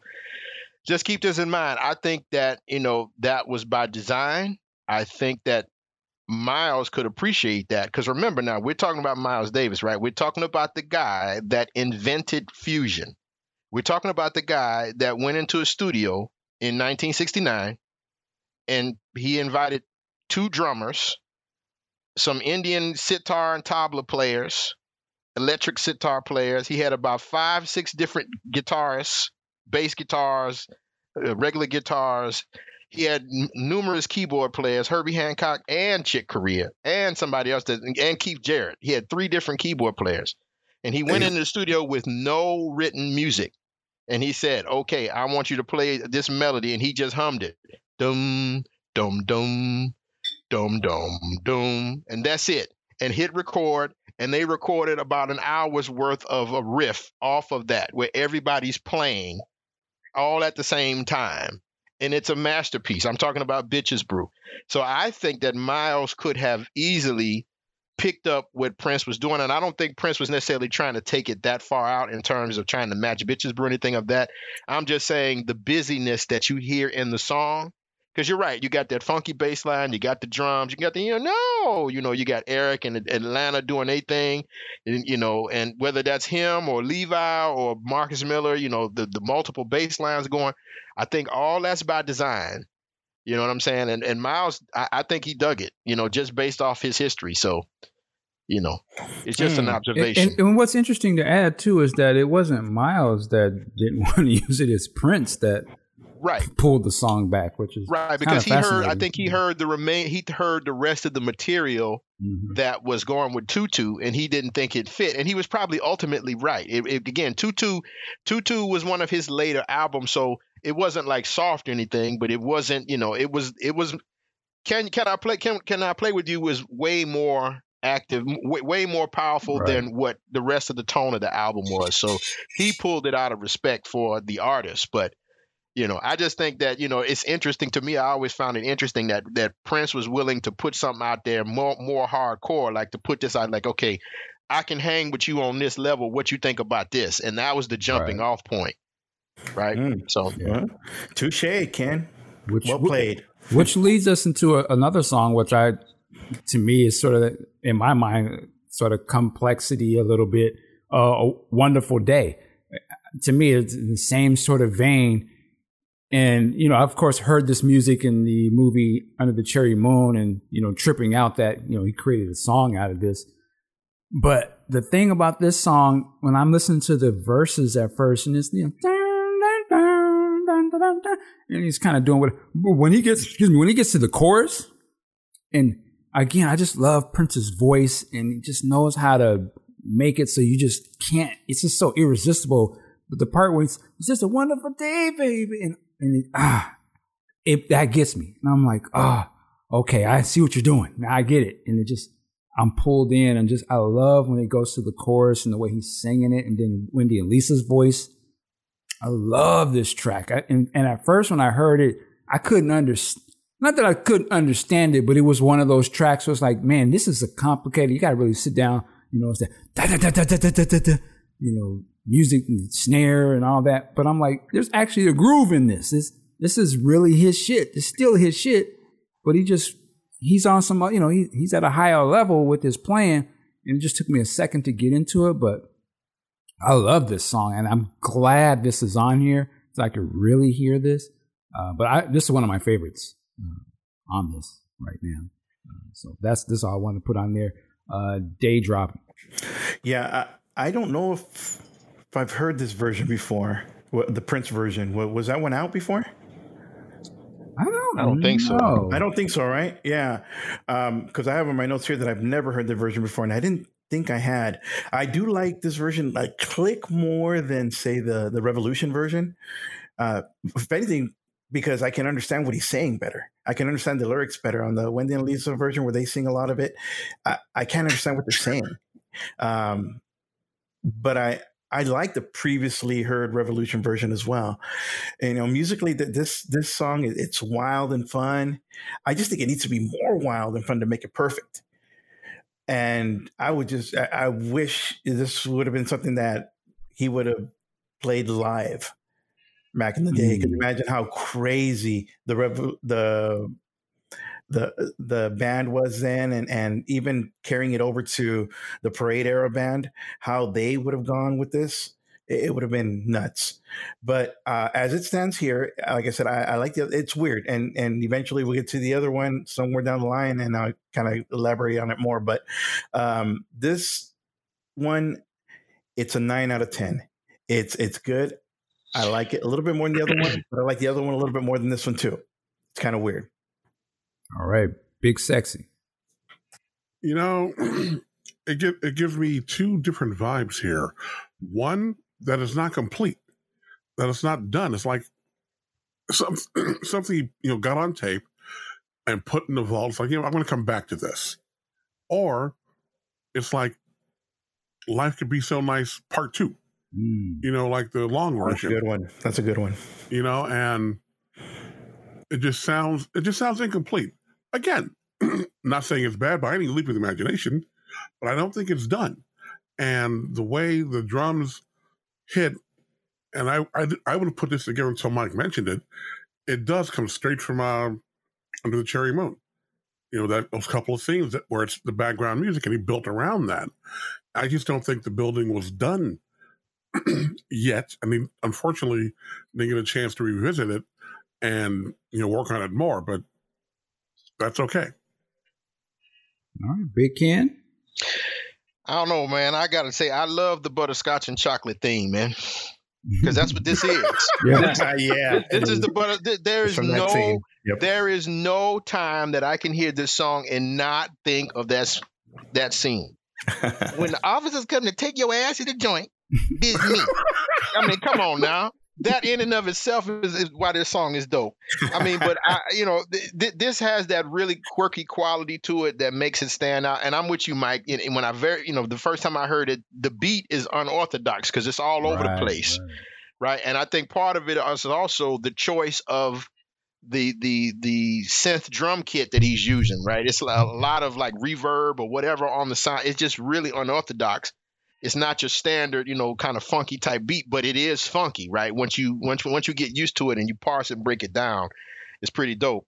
And then the bass line is dope. The vocal arrangement is dope. I, I agree with you, uh, you know, especially in the choruses, the whole, you know, sha-sha, ooh, wonderful, you know, all that in the background. And that's more pronounced on the Wendy and Lisa version because I believe this is like the vocal guide version that he had. In fact, the lyrics are slightly different. There, there's a couple of ex- different lines on this version versus the one that Wendy and Lisa have. You know what I'm saying? The, the Wendy and Lisa's, uh, you know, the version that they're on it. And again, he's got the calliope in this song, and this it's even more pronounced in this side and th- in this song than it was in Teacher, Teacher. And Teacher, Teacher was kind of buried in the mix slightly, but this one is right front and center, that whole steam whistle type of sound. And I, this is just a favorite of mine, man. I, I love this version. You know, there's that the twelve inch extended version on the on the third the third vault disc that we'll review in a couple next couple shows. All of it is dope, and it I just it just takes me back to when Under the Cherry Moon the movie was out. And I just remember seeing in the theater watching that whole butterscotch and chocolate scene, and then this music is in the background, you know. And at that time, you know, I like to think at that time I was a, a, a junior budding completist, Prince completist at that time. So I had everything up that you could have at that point, right? So I'm like, what the hell is this? Why, where can I get this? Right? And I remember just being obsessed with, with like, why, where can I find this song? Of course, it took a while before I could get my hands on it, but yeah, this is dope, man. This is, this is one that I, I really, really like this version. And I like the Wendy and Lisa version. To me, they're, they're all great. All right. I got to correct myself. Are, are we done with this song? Well, no, I just had a quick question for, for Ken on, on what would you call it then with the way the beat is? It, would you say that it's staggered from the rest of the song? No, the it's just it? no. It, it, the beats in time. It just seems like it's just unorthodox because it's like he's like like Mike was saying, like it's combined with like drum rolls and stuff like throughout the main beat, right? As opposed mm-hmm. to just like a main beat. You know, you think of something like you know, uh, you know, I don't know, like You Got the Look, right? It's just the main beat is going. The main beat is going. Sheila might add her little, you know, timbales and stuff to as flourishes on the off to the side, but the main beat you can grasp right away. This one kind of just it just right out the box. It's just you know, yeah. and it's just mm-hmm. it it's it it's surprising at first until you catch it. Once you catch it, then then then you're good. Okay. You know, so and he's had a lot. Of, he has like, a lot of tracks. I mean, back in the day, it was a lot of music that hit us. I think in that same way, like. Right. You had to, you're like, whoa, what is this? What's going on here? And when you, when mm-hmm. you get in, he's like, oh, okay. I think the craziest idea would be like seven seven seven nine three one one. That one is just, the beat is so wild. No, that's a, actually a very good, that's a very good analogy. It is to me something similar to, I mean, not exactly the beat's similar, but I'm saying, you're right. That beat is not your standard. It's funky as hell, we know, but it's not your standard beat. And it takes a minute to catch it, right? But mm-hmm. once you catch it, you got it. And it, it now, mm-hmm. now you you know where it's at. You know, you, you can catch the pocket, but it might take a, a few measures for you to really get it, as opposed to something that grabs you right away. Right. Okay. All right. So I wanted to correct something. Earlier on, I was talking about Teacher, Teacher, and I said the nineteen eighty-five version, and I was like, but it says the original version. Well, I'm sorry. What I meant was Strange Relationship is titled original version, and it is not the original version. The original version is still unreleased because this song actually was done in eighty-three by Prince at his home studio. This version that's on this release was Wendy and Lisa's take on the song, which was, and they did this two years after. So it was, this was from eighty-five. So this is what I'm question. I'm questioning why they call this the original version when it's not. I don't know what that's all about. I want to hear that nineteen eighty-two version of Strange Relationships, which I don't know if they have that, but boy, that would have been a head buster if that was on nineteen ninety-nine, I suppose, because it's from that era. But nonetheless, just judging this version here, heard this, well, heard some of this version before. This is a longer version of this song, sort of extended version. This is one of my favorite Prince songs ever, Strange Relationship. Man, stop it. Like, I love this track. And I've, you know, I've heard this one before, you know, with, with the centaur sound and everything. Yeah. You know, uh, so I'm, I was like, okay, I'm here because I want to hear it in this, this great sound quality, which this has. Love this. This even has an extended sort of, you know, when it faded out before, this continues on, and I love this. So this is dope. I can't complain about this. I love this, but I, my only nitpick is to say I, this is not the original version. I do want to hear that original version. I can only, I don't know how close this is to that, you know, um, but I would love to hear. I'd love to hear the original version. That's all I want to say. Um, but I love this song. I, I can't critique it at all. Uh, go to Big Ken. Man, I don't give a damn what version it is. This song is the first bombshell of the of, of the vault tracks for me. Like, what, you know, when when we had to, when this set came out, look, you know, we, we had, I've heard Sign of the Times. Um, I've listened to it damn near monthly, weekly, monthly, right? So I first went straight to the vault tracks, and I dug them all up to this point. But this is the one where I'm like, okay, it's worth it just for this, right? Right off the bat. That's, this, this was the first moment that I had that that feeling, because one of my biggest complaints, and it was a nitpick, but one of my biggest complaints with the original album version, because I'm I'm I'm with you. I love the song "Strange Relationship." I think it's uh, it's one of the gems in his catalog, right? But I was always salty when they faded it out on, on the original album, because I just knew there was more funk to it. it. It had to be. There's just no way that it couldn't be, and so. When I had this and I'm sitting there, I got the headphones on, and exactly at like three fifty-one, when that chicken scratch guitar comes in there, man, full stop. I'm I'm smiling there, dude, grinning ear to ear, like, yes, finally. Like just just drop just and, and it's just a, an extended groove. He just lets it he just lets it groove with the chicken scratch guitar. That funky hi-hat pattern he's got, and, and you guys know I've I've mentioned it before in previous shows, and, and and even in this show, man. I've always been partial to, you know, uh, Middle Eastern and Indian instrumentation in, in songs when it's used right, because it adds certain textures and and colors and, and moods to a song when it's, when it's used right. And this is one of those ones where, at least in the, you know, quote unquote original, whichever version it is, you know, the Wendy and Lisa, you know, that version, they use that sitar, and that sitar sound, tabla sound is very prominent in this. And, and I love that. So when that extended groove comes in at three fifty-one, you got that blended in with the chicken scratch guitar, man. And that sitar drone sound going on in the background, man, that's a, to me personally, that's a ten full volume moment, man.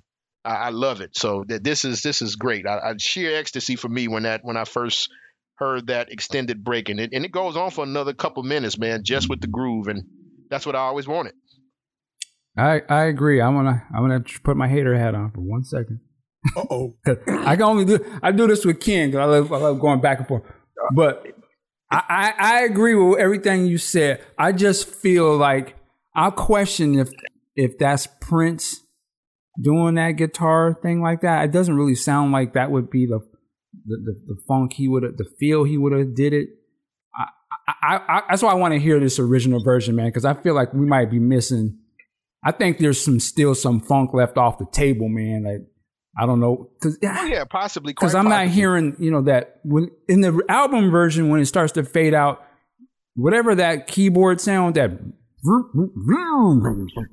I, I know somebody's about to about to cut up. I, I was like, oh, right, he, now that's probably Prince. That's probably yeah, Prince doing that because that's yeah. that Parliament and that Bernie exactly. Will Parliament, Parliament cats out there. That we're not really, Will, you don't really hear light. that, but we're not. But I seem like that's missing off of this. And so I was like, ah, eh, there's something. No, he does a little. He does a little bit of it at, at five oh four in this, at toward the end. He yeah. does a little bit of that. It, it's in there. I mean, you're right. It, it very well could be Wendy on the guitar, but I guess my point is, it, it don't it don't matter to me if it's him or Wendy on the guitar. I'm saying just that this song has always, to me, that needed to, it needed to go on. Yes, I like, agree with that, you. That's right, right. Like right. that that album version, just you know, it was great. And, and you could tell this was when he was probably salty with them or whatever, because he buried the, the sitar tabla, st- the Middle Eastern vibe. He is that's buried in the mix, you know, and it's more, you know, the, the per- percussion is more, you know, and you're more heavy and it drowns it out. But I just was always like, dude, come on, man. That, you know, that's too short. Like if well, any yeah, song needed an extended version, that's it's this the one. one. Yeah, that's that right. should be the twelve right. inch joint. Right. I, I just feel like I, I think there's still like. I, I, I'm just trying, I'm being a completist. I want to hear that uncut, oh, no, I agree with you. uncut right. shit. And, but well, this is dope this, too. Though. Go ahead. Let go me ahead. ask you this though. Let me ask you this though. Now, if the original, quote unquote, the original, original version would be eighty-two, I mean, there's a possibility though that that would be a completely different vibe altogether. Because now eighty-two, Very now true. that's that's that's nineteen ninety-nine. That's what I'm know, saying. Time. That's what right, I'm but saying. I'm saying that, but it, it might not have been. You know, it might have been funky. We don't know because you're right. We never heard it. But I'm almost curious whether that would even be a completely different song. It, it might not well, even be in the same vein of what we what we know. Well, as Strange well compare it now. compare it to the songs that they have released where now we can go back and hear the Prince version versus the Wendy and Lisa versions. They're not super different. You know what I mean? So I don't think this would be any different. I don't think they just came up with a, this is a Prince groove. You can hear, obviously, that's, the song is the song, right? To me, the sitar thing is dope. And all of that stuff, it actually, you know, add stuff to it. But this song to me is that R and B funk, that bottom, I just know that, and if, and if you tell me it comes from eighty-two, then I already know what vein he was going in because it's the D N A of the song. I can imagine what the un, you know, just the super Princified version no, I must agree. sound like. You know, I just I need to hear that. That's all I'm saying. I'm with you. I want to hear it too, but I'm just saying eighty-two. A lot of things were different. I mean, you can go back and listen to Tick Tick Bang. And then go back and listen to eighty-two's Tick Tick Bang. Vastly right. different. Mm-hmm. We just talked about. We just talked about. I can take never. I can never take the place of your man. Is I mean the basic D N A of the song is there, but it's vastly different. You yeah, know, but, but teacher take, teacher week, is, is from that funk. same period, weekend, right? I'm just saying. Funk, I, I know, you know what you're saying, but I'm saying the, just the songs from that period versus and the songs they released that are on this album that are from those same periods and the differences. They're not that different. True.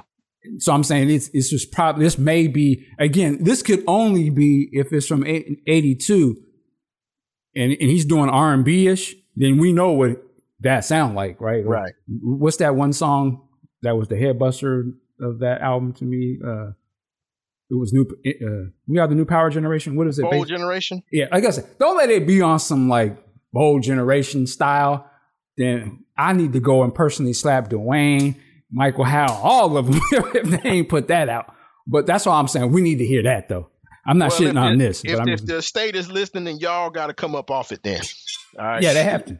They got to come up well, off it. And, and, and I'm saying, and I'm going hard on them about it because if you can say that this is the original version, stop. That's why I'm stop it. Don't say that. Just say this was the nineteen eighty-five version. Yeah, that, that, not I, I think it, if it, my my take on it is, I, if anything, that might have been an oversight in their in their part. You're right; they could have just worded and just said nineteen eighty-five version, and that would have been that. Yeah, you know. And as, de- as detailed as they are, I, yeah. That's why I'm like, eh, yeah. come on now. That, yeah. that might that might have just slipped quality control in terms of the, the wording there. But, you know, regardless of that, man, I to me, dude, this is one of the songs on this set that that's gets right. played that yeah. gets played at full volume and on repeat. Because when that groove comes in, man, it's just like, man, I, I love it. Yes, sir. All right. Uh, big, big, uh, sexy. Go ahead. You know, I love this song. I always have, always will. But what really captures my attention about it, honestly, is yesterday uh, during the uh, chat with with Eric and Matt and Doctor Fink and D'Angelo, actually, someone mentioned, I, I, I kind of came in the middle of it, that they stopped playing this song live. Yes. Do you remember that? Yes. So what was going on with that? Yeah, we were asking, like, they did the song in that first concert where they introduced the band at First Avenue.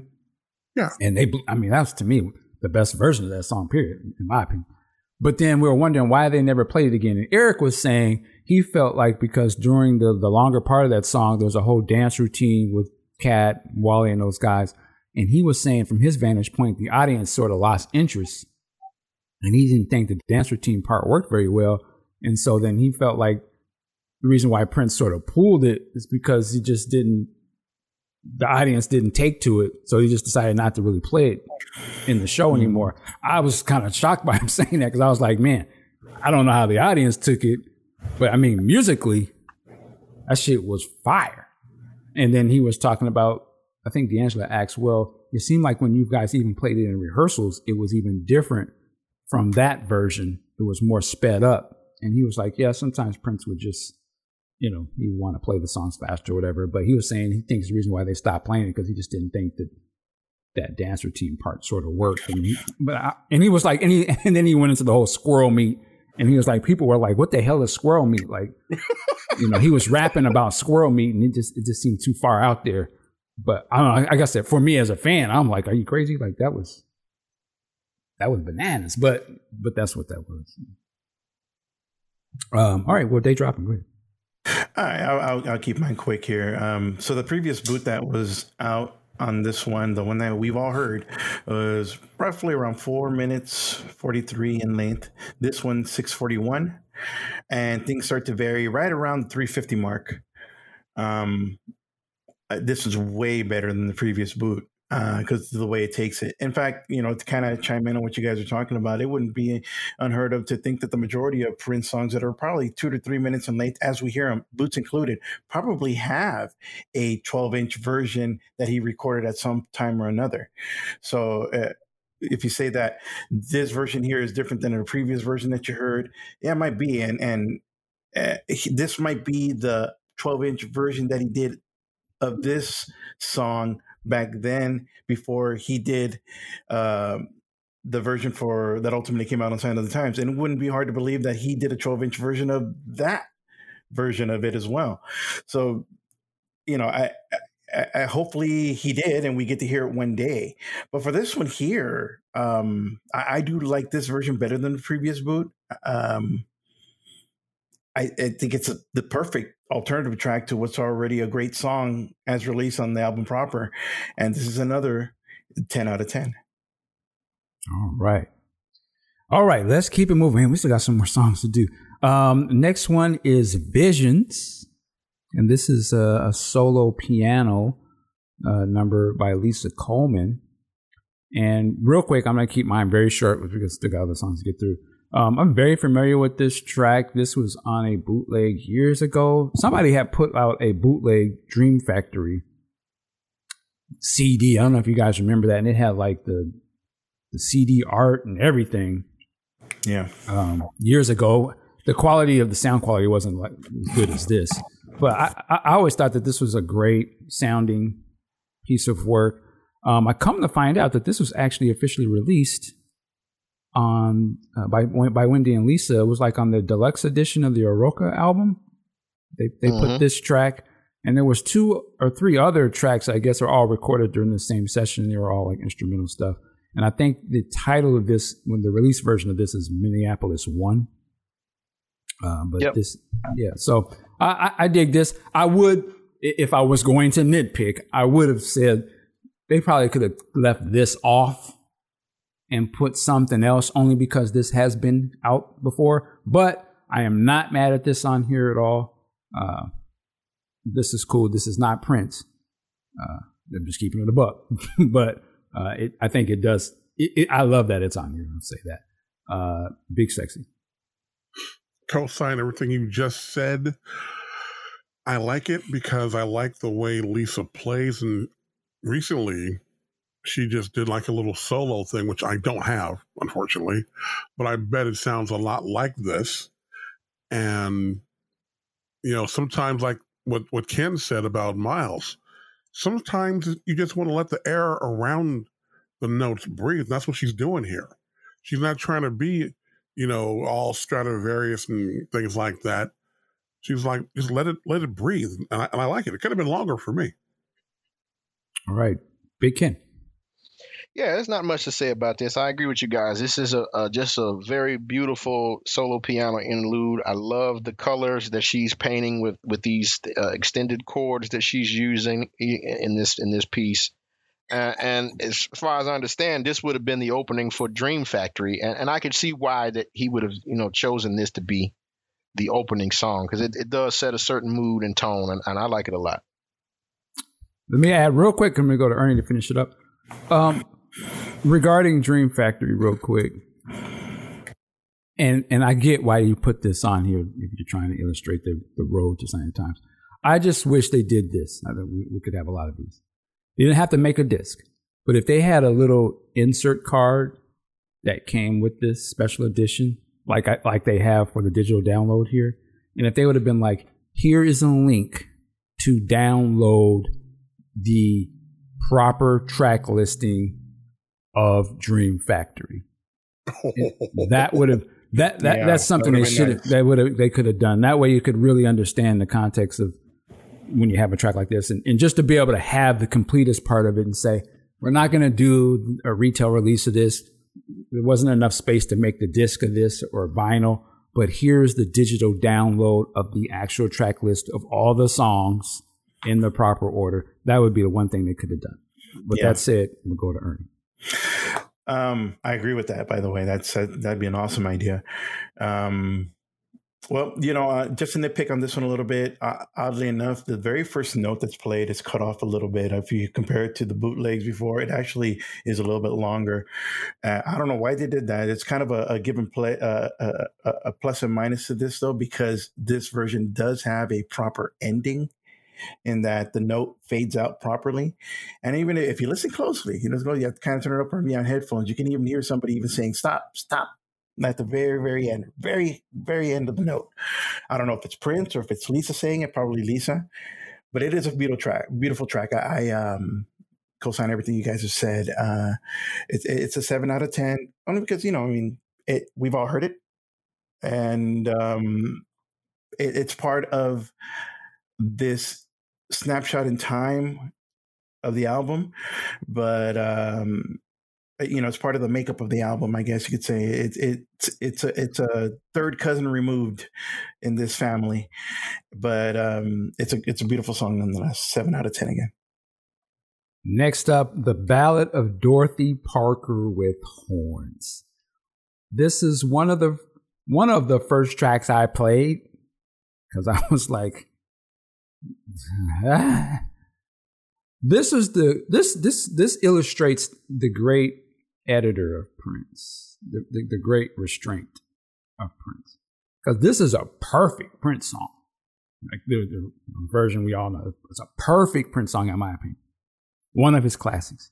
And I was like, well, you mean to tell me they're gonna have Eric Leeds and them on this? It can't be nothing but dope. Like, it's the horns don't really fit, in my opinion, very well with this. It's interesting to hear this, and I don't hate the horns, but it I am so ingrained of hearing it the way that I hear, and this doesn't come in. How can I compare it? It would be like Another Lover Hole in Your Head. The album version versus the version on the twelve inch, and Eric and Atlanta Bliss have that little interlude section, blows the song to a whole other level. Like, ah. Like, I can never not hear it with that added onto it. They just add so much. This is the opposite of that to me. This does not enhance it. And as the song goes on and we get a little longer take on this song, I actually felt like the horns, like, can you just move those out of the way? I want to hear this additional music properly. Uh, but this is very interesting. I'm glad they put this on here just to show, like, yes, he was tinkering around with his songs. And sometimes, some people may love this, sometimes it doesn't enhance or it doesn't. It's not better than the released. But I love that this shows the process that he was considering. Like, yeah, let me see what we can do on that. So I love it for that uh, aspect of it. But I actually, it's weird. I, I, it's not like I can't listen to this. I choose not to because it's just, in my mind, it's too disruptive. And it may take me some time before I can be relaxed enough to feel those horns. I think the horn parts are dope. I just don't feel like it fits into this on two reasons. One, I'm so used to hearing them without, and then even listening to this, it still doesn't feel like they're integrated like they should be or something. It's just an odd thing. It's just one of those things where it just doesn't really work. But I'm, I love Eric Leeds, ah, but I'm like, this is the one time it, yeah, it really doesn't really go with it. Um, but I'm glad this was on here. Big Ken, I'm curious to hear what you think about it. Okay, I'm going to respectfully disagree with you, because um, you're whack. Okay. No, I'm just kidding. I'm kidding. I'm kidding. Because you're um, whack. No, I'm kidding. You, Mike, you know I got love for you. No, all I'm going to say is, yeah, the, the Ballad of Dorothy Parker as is is is perfect already. I agree with you. It it it it is, no doubt about it. But personally, you know, I I like the horn lines here. The horn lines here, in my opinion, do not detract from it. Um. To me, you know, it adds a little bit of something to it, but it's not like, it's not super overt. I, I look at it this way. Think of it like this. The horn, the horn lines here are like adding a garnish to a, a finely prepared meal, right? It just adds more to the overall presentation, but the base meal is what it is, right? And as I've listened to this more and more, you know, the line that Eric and Atlanta are playing through, you know, that it, to me, it, it does fit because it's not overpowering. They're not, they're not playing it like, you know, throughout every verse. It's just at certain certain spots they're, they're kind of sticking it in. And it, now it sticks in my mind. In fact, the other day I was listening to the original Ballad of Dorothy Parker, you know, and I found myself humming that sax line, you know, in the original version. So to me, it just thinks, I, I think that it would have been re- reversed, right? Like if the, if he would have re- released it on the original album with the horns, you know, and we had grown to, to you know, in, ingrain that song the way we have all these years, and then they come out with the version without the horns, we'd be saying that it's missing, right? I think it's just partly perspective in terms of what we used to and what we've grown to to love. But either way, I, I think both versions are equally, equally great. And then I'll just close it with this. I mean, you know, online, if you do a little research, supposedly in June of eighty-six, Claire Fisher overdubbed some elaborate orchestral arrangement to this that ultimately didn't get used. Now that it would have been something I would have loved to hear if that was in the if it was in the condition to be presented, but maybe it's not. Maybe they don't have the recordings or they're degraded, but that would have been something interesting to hear, to hear a full string arrangements on top of that, what we have here. And that, and you know, but that may have just from the just from the description of it, it might have been too much, but I would still love to hear it if they, if it could ever be presented. All right, big, uh, big sexy. You know, as much as it's great to have Ken back in the fold, I got to disagree. I'm with Mike on this one. The horns and Eric Leeds can do no wrong in my in my mind, but it just doesn't fit here. You know, it's just it's just to use your your fine dining analogy, it's like you got your perfect filet mignon. Ah, yes, medium rare. And what wine would you like with that, Mister Wiggins? Well, I like something, a little bold Cabernet. And they bring me a Riesling. No, it doesn't fit. And that's okay, but this one, no, it just does not work for me. The horns don't fit here. Take that Riesling somewhere else. No. All right, day dropping.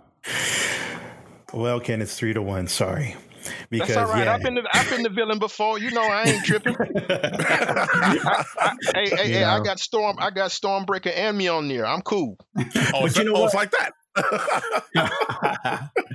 But I get I get what you're saying though, because for example, uh, another example on this is when I heard was it So Dark after having heard Dark. And I heard So Dark on the on the um, Crystal Ball collection. I thought, ooh, where's the horn? You know, so because when you hear it first and then you kind of miss it when you don't hear it. So I get that. I get the idea that if this would have been released that way, maybe. But having been so used to the original, I, it's hard for me to enjoy this. To me, it, the the horns, maybe if they were a little bit in the in further back in the mix, deeper in the mix, it might be a little bit better. They're too too much in the front. Um, the, this version is longer than the album version, but it seems to allow, it, it's more like a looping part of the last uh, part of the, the song that we know. Um, and it allows just for the horn to, to do its thing. It, to, and it, it gets a little bit, it, it wears out its welcome. Um, to me, this is a, a more curiosity track. It's not one I'll go back to often.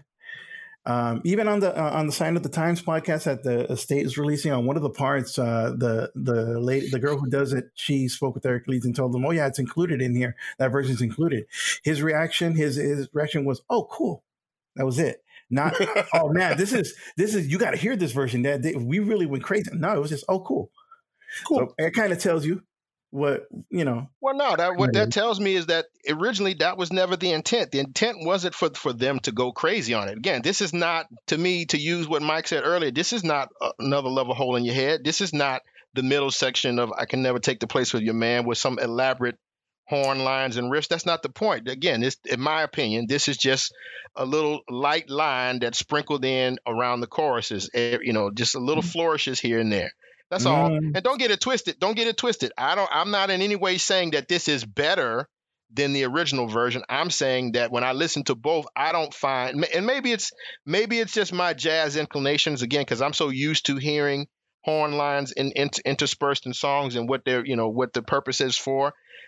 I'm, I'm open to the fact that, like Mike said, you, you're right. You, this is a fascinating way to view the process of editing and, you know, the different versions of the song and, and what gets taken out, what gets added, and all that other kind of stuff.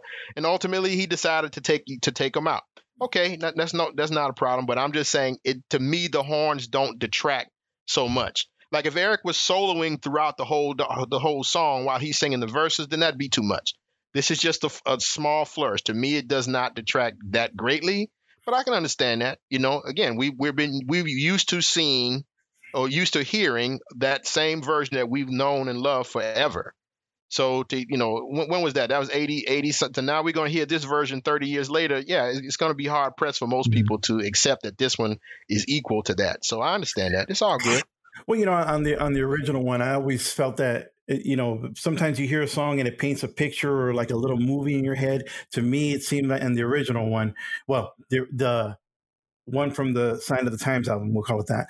That version uh, always seems like it took place in in a dark uh, bar somewhere, and and you know, not too many people in there. It's just one person playing and uh, some music here in the corner, and then Prince sees his girl, and mood is set. It's pretty dark in there. Where this is be like the version you might see in the bar that comes out at the int- at the beginning of Under the Cherry Moon with this horns and everything. It changes the mood. It changes the scenery for me in a way that I'm, I, it's just too jarring for me, but I get what you're saying. I respect that. I respect that, you know, but I also keep this in mind as well. Remember now, this is the same song that, you know, Susan Rogers has been very vocal to let us all know was basically a mistake from jump, because it was recorded on a faulty, a, pro- a console with a problem, and it's dull and all this, that, and the other. But yet, even with that, he still had the wherewithal to have Eric lay down these lines because he wanted to use them. But ultimately, mm-hmm. he decided not to. So to me, that tells me that, okay, at least at the time, he felt that Eric's line added some kind of value or some color to the song that he wanted. Now, whether he why he chose not to use it, who knows? But hey. Well, I think, yeah, I think Eric mentions about this on one of these recent podcasts or something. Where he was like, yeah, they wanted me to play on Dorothy Parker, which I already thought was a perfect Prince song, and it is. It and, is a perfect Prince song. It was like, Prince what can song. I add to it? And he gave it a shot, and he was like, eh. Right, but, well, but like you said earlier, that's what's beautiful about this. Again, mm-hmm. it shows, it and, shows and that's what that's what these that's what a lot of artists of this caliber do. They try different things. Right. Sometimes it may work. Sometimes it may not work. All I'm saying is, I like both versions. Of course, my preference is for the original because that's what I've grown grown up with. Right, but right. you know, this right. one doesn't detract to me. Let me throw as, this as much as I've heard. Let me others. throw this in here as well, uh, and we're going to move on. Uh, this is from the the enhanced listening uh, viewpoint again. Uh, you could, I, I, I could hear. You know what? This song actually, I started really thinking like this could have been a time track actually, and I say that because if you really, if you can, if you can open your mind and think about it, it's not that far away from seven seven seven nine three one one. You know, it's the the, the, the super program beat, you know, and then the bass, you know, it's that same type of feel to it. And I could see it where it could actually be, again, it's no different from uh, Gigolos That Get Lonely two or something. It's that player type dude, or it's, you know, I could see, like you said, he's at the bar, could have been Morris at the bar, and it would have just been a a real smoothed out player Morris Day. Dorothy was a waitress in the promenade. You know what I'm saying? It's, it still has that swing to it. You know what I mean? It's just that we thinking of Prince singing it, and we're not thinking of that. But you could see a the suaved out dude, and he's at the club, and the music is still funk. I mean, it's still that funked out music.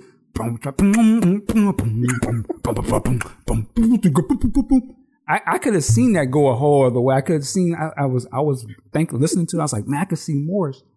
I could have seen the time doing this. It would have been the fourth joint, and it would have been like, yo, more they they came with another burner. Like, so anyway, that's just an I'm picturing that view. By the way. Yeah, you gotta say, if you, you know, relax yeah, your mind. I can say that. You know, sm- with speech is yes. Yeah, you know what I'm saying? You know, what do you say? Nah, I had a few cocktails. I'm too, you know, I'm too cool. You know, you know what I'm saying? It, it, you could have, you could have did it. But anyway, let's keep moving. Um, next up is Witness for the Prosecution version one. And I'm just going to go straight to Big Sexy and start us off on this. You know, this is something, the way it starts off and goes, you know, witness. I'm expecting to hear some trumpets, and I'm expecting to hear some more Miles. I don't, but that's what I was expecting. And I've heard this one a few times by uh, certain nefarious means. And I like hearing it completed and polished up and presented properly. And again, you know, I like it. I like it. I mean, it's not one of the standout tracks to me because I don't like the the construction of the chorus. You know, the, the screaming of, of witness. I got old quick. But other than that, the music, music's funky. The music, if this was an instrumental or change the The presentation of the lyrics, we got we got something here, but just the the chorus takes me out of it a little bit. All right, Day Dropping, because we're all nefarious people here. We all have heard this before as well, and this is a personal favorite of mine. Oh wait, before I get go any further, the last track I didn't score it. It um it was so distracting for me. It's a six out of ten, probably the worst score of the ones here. Hmm. But okay, going forward now. So when it's prosecution, yeah. Um, again, this is raw. It's funky. It's emotional, and it is a personal favorite of mine. Like I said, due to nostalgia, and uh, heard this one forever. I've always liked this version of it. I like this version much more than the one later on in this collection. Um, for me, this is a ten out of ten. It's an awesome song. It's funky. Even better now the way the way it sounds so much clearer now. Yeah, and I'll just say real quick, I this is the version I've always preferred, and the, the the tambourine playing in this kills me every time. If you actually if you focus in on it, I assume it's Prince is doing the tambourine. Man, it's so funky, and like it's not just some it's not just hitting the like this he playing a pattern with that, and then he just starts jamming with the tambourine. I love this. I, so I've always loved this version, and this sounds so great. Um Yeah, I, this is beautiful to me. Uh, Big Ken. Yeah, I got to co-sign what you guys have been saying. Yeah, I, I love this song as well, particularly the bass line. You know, that thumping on the bass is really, really dope, man. Uh, it's great to have this in, in this quality. Uh, sounds great when you bump it up loud because it is. It does have that kind of raw griminess to it that, that uh, Day Dropping was talking about. So, yeah, I dig this a lot. All right. Next up is Power Fantastic Live in Studio. Yeah, man. One, yeah, this is you. one. This is one of those tracks. Um, we're going Big Ken first. Go ahead. Yeah, well, this will be quick, man. I mean, because this, this, I don't know, man. This is just one of those stunningly beautiful songs that that that he's done that I've always held in, in very high regard. Um, I, I don't think it's it gets the, the credit that it deserves as one of his top ballads, because to me it is. Maybe that'll change now with more people hearing it in this in this presentation. Um, slightly different vocal delivery than the ones that the, the one that's on the hits B-side versions, but it's still stellar nonetheless. And you know me, being a jazz cat, you know, I really, really dig the the intro where he's, uh, you know, telling them, yo, we just just play, because it's in that whole free jazz vein, a la Coltrane or Nat Coleman, Sun Ra, you know, for any jazz heads out there, where you just, he's just telling them, just there's no wrong takes, just play, you know, and then at a certain point, we gonna, Lisa gonna kick it off, and then we go from there. And it's just beautifully done, man. It's just a stellar song. Eric's flute line and, and the trumpet that Atlanta Bliss is playing for, which for a long time I thought was Miles, but it's actually Atlanta Bliss. Mm-hmm. Very well done. Just a just a beautiful song. Yeah, this is, it, you're right. Everything you said is absolutely correct. This is a beautiful song. This is a song to me personally. I mean, I can understand why he didn't want to put Re- Revolution tracks out after they broke up and stuff, but if this had came out, I wish this had came out back then. This is a beautiful. This is, I, I would argue, this is the Revolution at its finest. As much as they can be the funk and all of that, the fact that they did this and they did it live uh, shows how dope that band is, in my opinion. I always wish that he had released this and they had kept this intro part. I would have had him kept this intro part and then had it seg- segue into the release or the other version of this song. But to me, this is just beautiful. The fact that they can just, he can just say, we're going to do this and, and let's just start playing. That's, I get goosebumps hearing this. It, it's just that beautiful. And the fact that this guy can do, you know, the, the dance music, funk, and then be able to come with something like this. This, to me, is what separated Prince from everybody else. Like, no other pop star is going to be able to have the musicianship, the the ability, the vocal, the playing to do this. And this is a magical song. This is an exception. This is like, ah, man, are you? This is one of those, you telling me they didn't put this out? So I'm glad that this is here. Uh, this is a beautiful piece of work. I, I could see like fifty years from now, this song is being played somewhere, and they're like, "Man, holy, this is this is Prince," and they and and they could be like, they wouldn't even know anything about the pop star Prince. This was just some song like that was, you know, you this was in all the movies and all the, you know, there's certain songs in pop culture that they always play and stuff, and you're like, "Oh yeah, that's this song is great. I heard this in that one movie," and they and they go back and look and like, this guy had all these funk and pop records? This is the same person? You're like, yeah, man, this dude is incredible. This came out like in the eighties, and it's the year twenty fifty or something. Like, and some kid, you know, being like, you know, their mind blown when they're like, oh, I went back and listened to some of this dude's stuff. You got to listen to this, man. Like, this motherfucker was, we just know him as some this classical song. This, you know, slow song, but this dude got these crazy funked out music.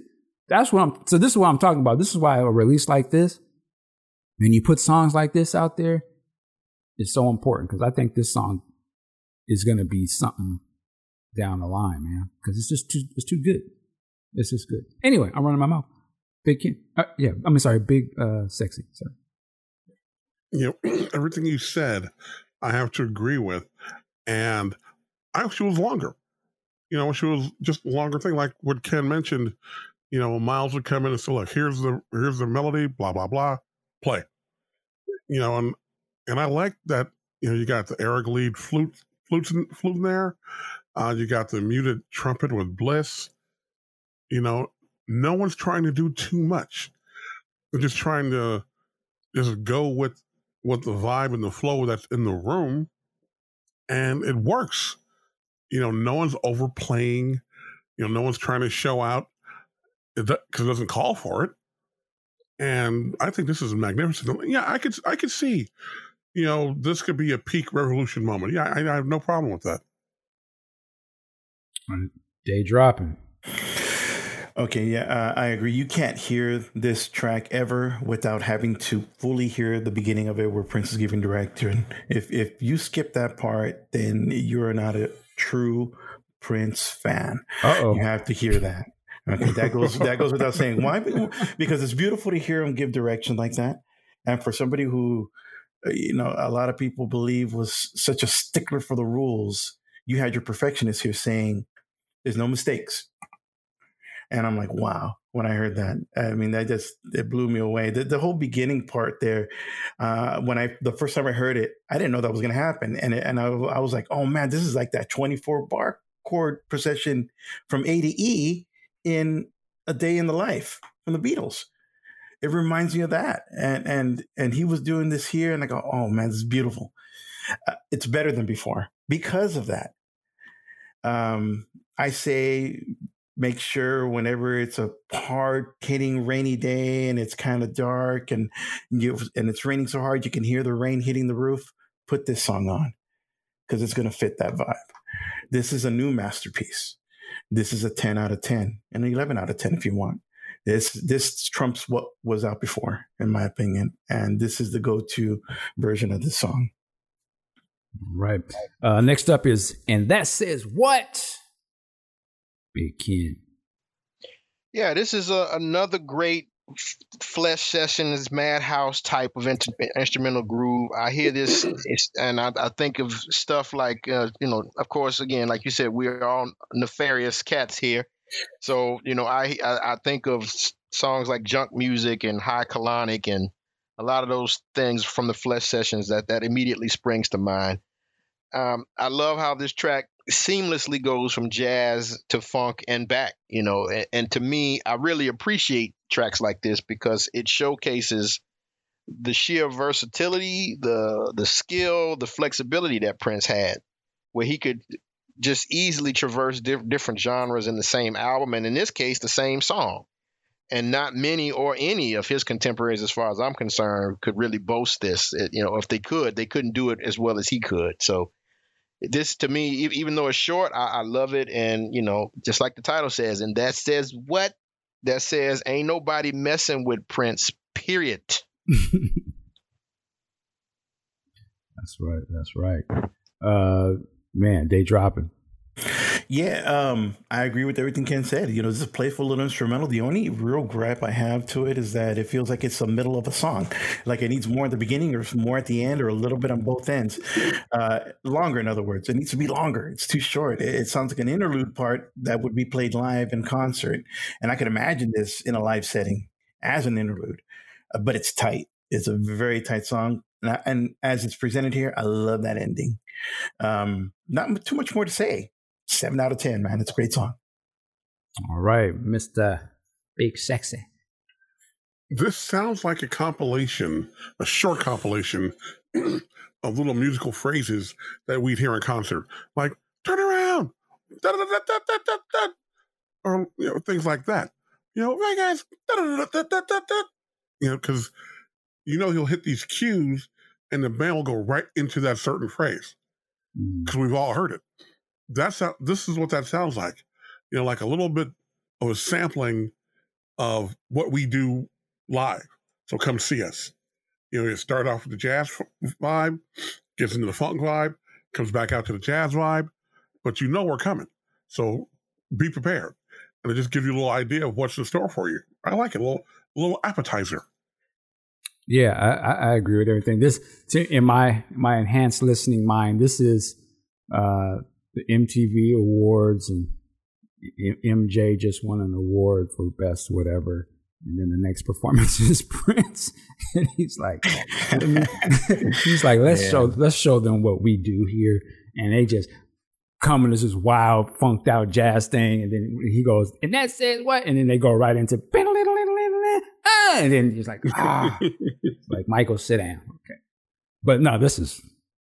This is like like Ken said, this is just badass. Like we can do all this shit and then some. and you don't want you don't you don't want none of you don't want no piece of this. Whoever banned, y'all don't want this. Cause like we, you said, he don't. No, y'all don't yeah. want the smoke. Yeah, you don't want no smoke of this. That's mm-hmm. that's all this is to me. Like this, is, this is showing off.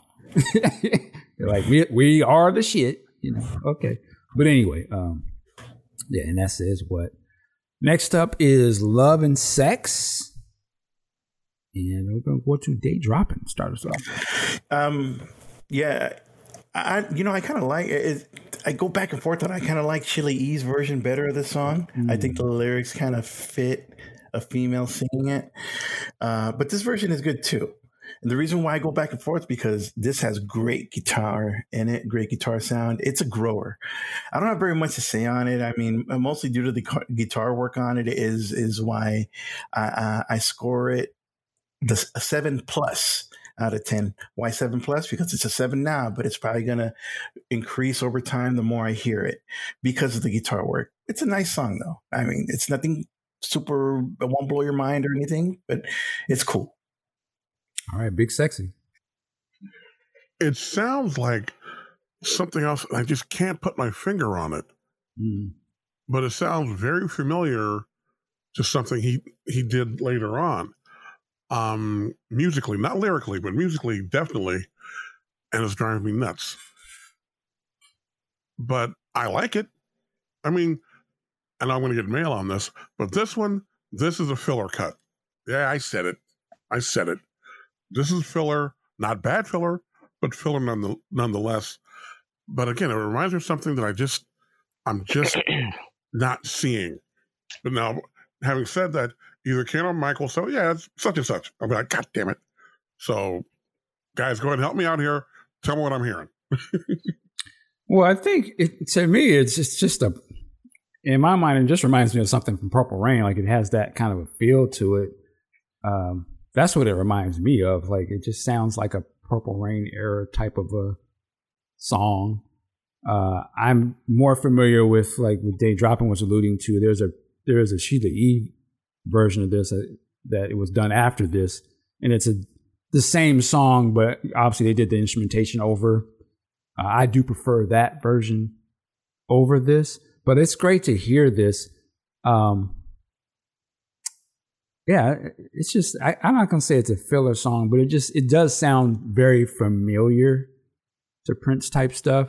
Um, but I'm glad that this is here just on the completist sake, sake because I do enjoy it. Uh, Which is why the, the set was done anyhow, for the completist in us right. all. Yeah, exactly. So, uh, Big Ken.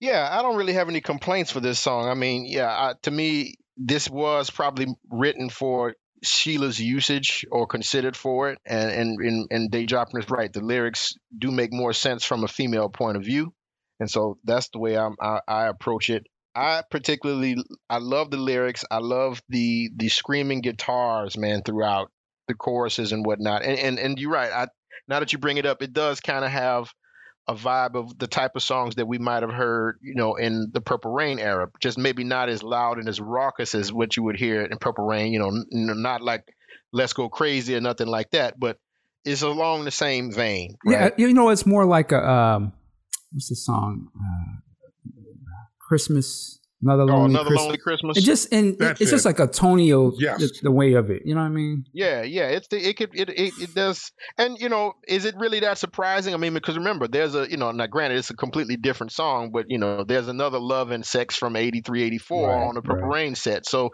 this could just be a you know another uh, a different version, an alteration that he had. He was messing around with, right? And he said, okay, this will probably work for Sheila and. You know, this is his guide vocal version, but I I, lo- I love it, man. It's one of my favorites on this set. I, I you know, it, it grows on me more and more, like like Day Dropping said, and you know, it's a loud volume one to me because you know I love that guitar. Okay, everybody get on this one.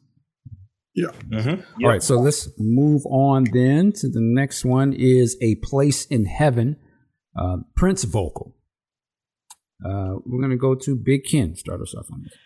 Well, you probably shouldn't have started off with me, man, because I'm going to be honest with you. This is my negative in, in this set for me, and, and it's only because Ooh. I personally have never really been into this song. And I've heard, again, we're nefarious types here. You know, I've been privy to privy to, you know, these versions of the, I mean, this song for years, right? And it's just traditionally been one of the ones that for whatever reason has just never really held my interest. I mean, the lyrics are beautiful, very, you know, it's nicely sung. And Prince's version here, his vocal version, you know, reaches me a little bit more, but I'm just being honest, I typically skip this song overall in most cases. And I'm not even talking specifically this version on this set. I'm saying in general, I just don't end up digging this song that much. I actually think the re- the version that's reversed, if you actually took the time to reverse it, that actually sounds better because there's some synthesizer underneath it. But overall, this is not one of my favorites. It's okay, but it's skippable in my case most of the time. All right, Day Dropping. Hmm. All right. Well, that's I right. I said it. sound like sound like you there for a second. oh, no, no, no. Okay, now don't see now. Don't start no shit now. Don't don't start it, my no, we were doing good. You know, I, I'm glad that for, for folks who who don't dabble so much in the boots, I'm glad that this is out finally, officially. Um, because it allows people to see, again, another facet of what Prince can do. I've always loved this track, and I've always liked this version. I know, you know, people, some people like the version where Lisa sings better than this one. I of the group that likes the Prince version better. I've always liked his vocals better. There's something to be said about her singing it, but I like his vocals on this better. I think he's got more range, so it sounds nicer. Um, I don't know. Was this is this the version that had the the environmental records part before that would that would fade in? I think I think it was when it was on the boot. Yeah, I think so. Yeah, so it's kind of weird to not hear that on here at the beginning, uh, but I, I do like it. I think I think that this song is gold with the sparseness on it, and um, I've always loved the lyrics. Uh, sweets of the level, sweets of those levels are few. One of those lyric lines that I've always thought was just magical the way it the way it was uh, sung.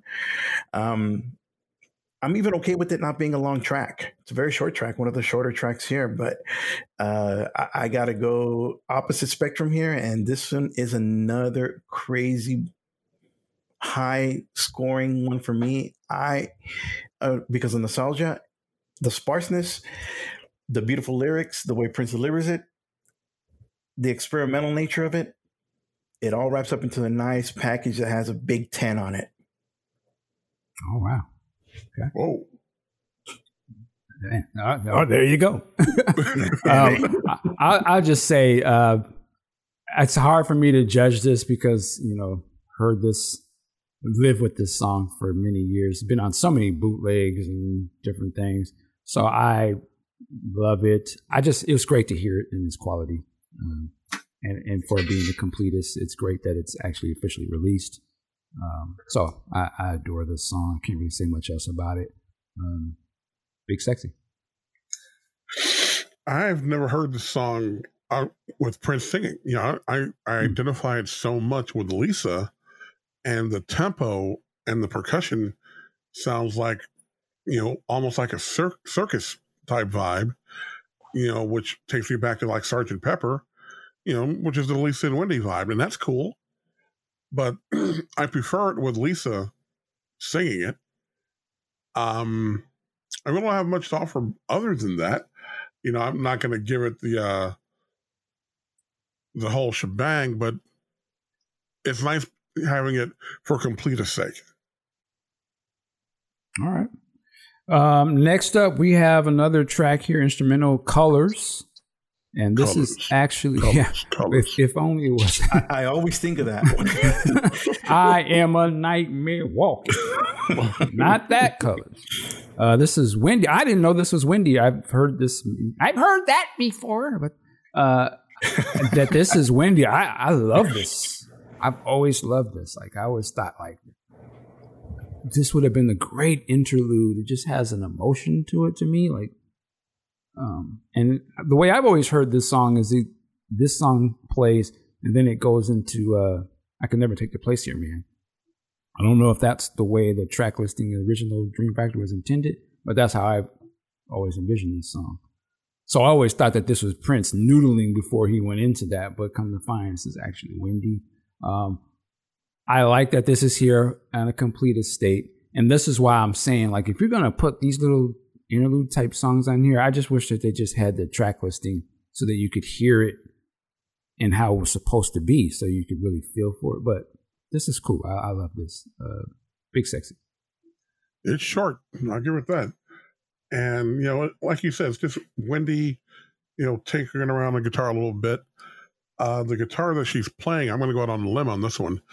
It sounds like she could be playing uh, that white E S three thirty-five, because that's the type of vibe I'm getting from it. But in, in any event, it's not long enough, you know, because for being the rhythm guitarist for as long as she has been, she needs, you know, she needs to step out a little more. You know, step out a little more out front and show what she can do guitar-wise. This is like a little hint of that. You know, she should have done more of these things, both here and on her own stuff. All right, Big Ken.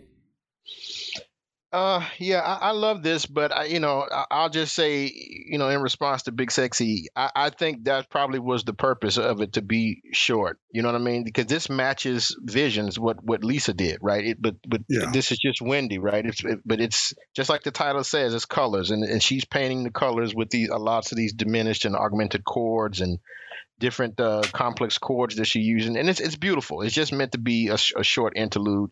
If anything, I mean, we all know that, yeah, Wendy is an excellent uh, rhythm guitar player, but to me, this showcases that she could play well beyond just rhythm guitar, you know, if given, you know, if given the, the platform to do so, you know, and, but her role within Prince's camp has always been mainly rhythm guitar, but we've heard her on, on, on the Wendy and Lisa albums kind of expand out. So this just is more proof of that to me. Um, but yeah, it's a small little, little interlude, but I, I like it a lot. Day Dropping. It kind of reminds me of uh, the the group uh, Acoustic Alchemy uh, with their style. Um, it's beautiful. It's a, it's a, another one of those when when it's raining uh, songs that you put on, and I'm glad it's finally out and is and as clear as it is here. Um, the only thing that it just seems to cut out abruptly. You know, I don't know if that was by design or if that's how. The best version that they have that cuts off that way. It seems like it should be longer, and that hurts it. Um, and that's why I, I can't go higher than a six out of ten, but it is a beautiful song. The guitar playing that's what is there is beautifully put together. Almost like just there, there happened to be a microphone hidden somewhere in the place where she was playing, and, and it caught that moment. That's what it kind of feels like. And, and that's cool, but it's too short. So six out of ten. All right, next up is Crystal Ball seven-inch mix.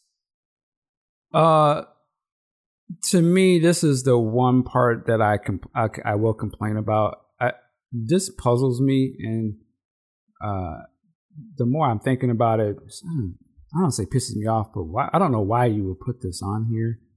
First of all, this is one of the dopest tracks. It's, I mean, when the first time I heard Crystal Ball, the track, headbuster, you know, however many years ago that was. Um, and knowing that it's a part, you know, it's a title track for an album that wasn't, you know, didn't come out, and that it's a part of the story of how we got to Sign of the Times. You don't, but, but the thing with it is, you don't put Crystal Ball on here and chop it up. Like, it, I don't know if it's a seven inch mix, if this was, in, it was intended to be some sort of single or something. Even if it was, you put this on the, if you were going to do that, put this with those other edited tracks that you had on the previous disc. But if you're going to put Crystal Ball out, put Crystal Ball out. And the thing is, I don't want to hear about, well, it already came out. Well, have some of these tracks we just talked about already came out.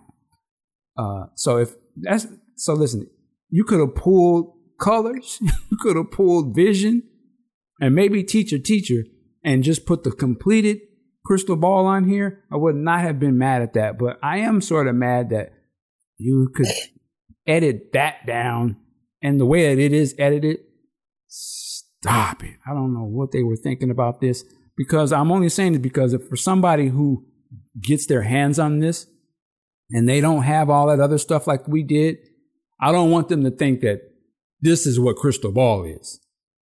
you need to go hear Crystal Ball is the shit, and in its full, you know, space. So I don't really, I don't like this at all, and I don't listen to this. Uh, first time I listened to this version was the other day, and when it was over, I was like, "Are you serious? Who thought this was smart?"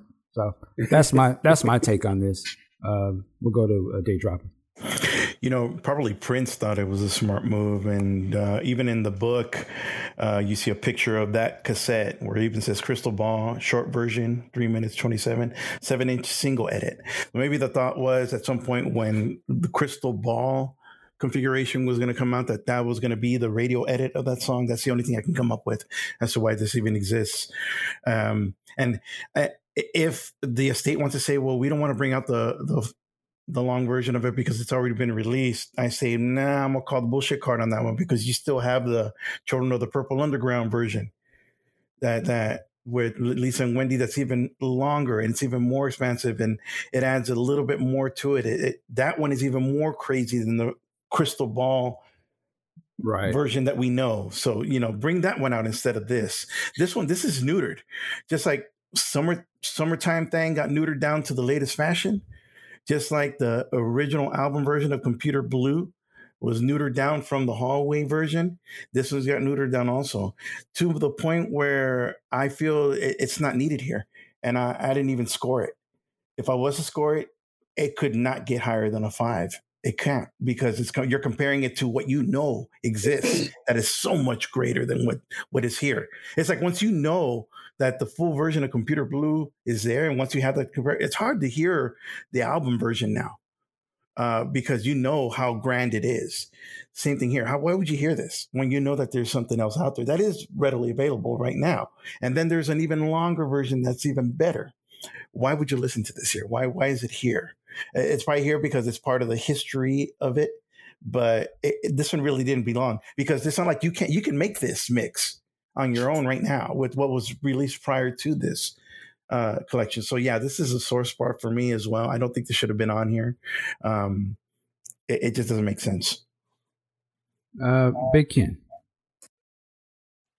Yeah, uh, I, I didn't take it as, you know, I, I wasn't as salty as you guys were about it, but I do agree with you. I mean, it is puzzling why this is on here. I mean, obviously, Prince at some point in time thought it was a good idea to cut a, a seven inch mix of this, but you know that that's one of probably one of the few mistakes that he made, because to me, you guys are absolutely right. When you look at listen to the full versions of these songs, like Crystal Ball is one of those songs that just is that's not a single, right? Like like that's exactly. the kind of song that's the kind of song that that's a showcase of the album per se. Period. Like you you can't correct. Th- yep. There's no way you can successfully edit that song and and keep, you know, the power of it intact. So that was a bad that was a bad you know uh, thought from the beginning, probably from him. So you know th- them including it, I don't really fault them so much for including it, because they're trying to you know just putting in for completeness sake. But you know I'm I'm with you guys. Ultimately, you know I would have lo- loved that if the whole Children of the Purple Underground version was there in in pristine quality. That would be would be something, but. I also think, too, we got to look at it this way. I mean, let's be realistic. You know, the average person on the street is not is not buying this full set. Th- this full set is for folks like us, the the collectors, that a lot of the mm-hmm. collectors that do have access via nefarious underground means to the real versions. Right. So the average, you know, new person, like if there was somebody new, you know, they might just buy the two disc version and be done with it. They're not even going to try to get this. So. You know. That's what I'm saying. So for us, the hardcore, you don't don't give us the seven yeah, inch, right? But, but, but, but I, no, I agree. I, I, I agree with that. But then this is why I also think it. W- I wouldn't be surprised. Again, I have no inside information, so I, I don't know. It would not surprise me, Mike, if that version that we want to hear, that we want, could show up on a Parade set or or a different set somewhere else. Because again, let's let's be real. All these recordings overlapped, man. All this stuff overlapped through a period of eighty-five, eighty-six, eighty-seven, right? He was doing multiple projects at the same time, as well as doing projects for other people.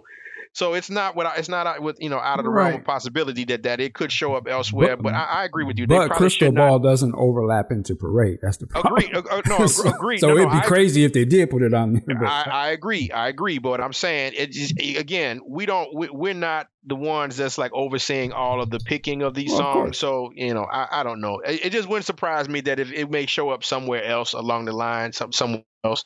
So maybe that's why. Because I'm like, you know, what had that's. songs that we know could be in this set that's not in this set from this period, right? So, you know, are they holding on to them for something else, you know, down the line? I, I don't know. But, you know, either right. way, I just kind of just kind of skip it and be like, okay, it's on the set, move on, you know? Got it. Big Sexy. My first question, and this is more of a confession, um, ever since, God, Another Lover Hole in Your Head came out on the twelve inch. I don't have any use for seven inch singles. Sorry. And so on all the box sets that have come out, I don't even play that album. Because seven inch singles, I don't care about. Radio mix, don't care. Do not care. So hearing this is like Mike said, you know, where's the rest of it? Play it all. You know, we, we've got the room. So let's go ahead and just do it. So that whole album of seven inch mixes, get rid of that as far as I'm concerned. Uh, but I must admit, I am not familiar of these Purple Children of the Underground. What What is that? That is a longer version that I, I might have gotten the wording wrong on it, where it breaks into an interlude between Lisa and Wendy on the Crystal Ball. Um, it's toward the end it, of the song, too. Right. Yeah. And, and it goes into like a little, like, little beat like this where they're all expert. Yeah, yeah don't, it's don't, just the, the, the long yeah, version, the uncut don't, version don't, of the song. Yeah, it just adds don't, another don't, layer don't. to it because it, it switches it up even more. Because Crystal Ball switches up a bunch already, anyways. Well, this switches it up. It actually it hits brakes and puts it in reverse and then goes sideways. And it's uh, only for a few bit. seconds. It's not that long. It's right, really it's not. But yeah. it, but it adds such depth to it. It's so cool. So add that version in here. But you gotta look. You gotta look for it. You gotta look for it. It's, it's cool. Yeah. And you know. I guess there is a fan base for it, but the whole edit inclusions of Prince songs always puzzles me. Like, I just feel like it's a, such a waste. I, I get that there are people who are into that.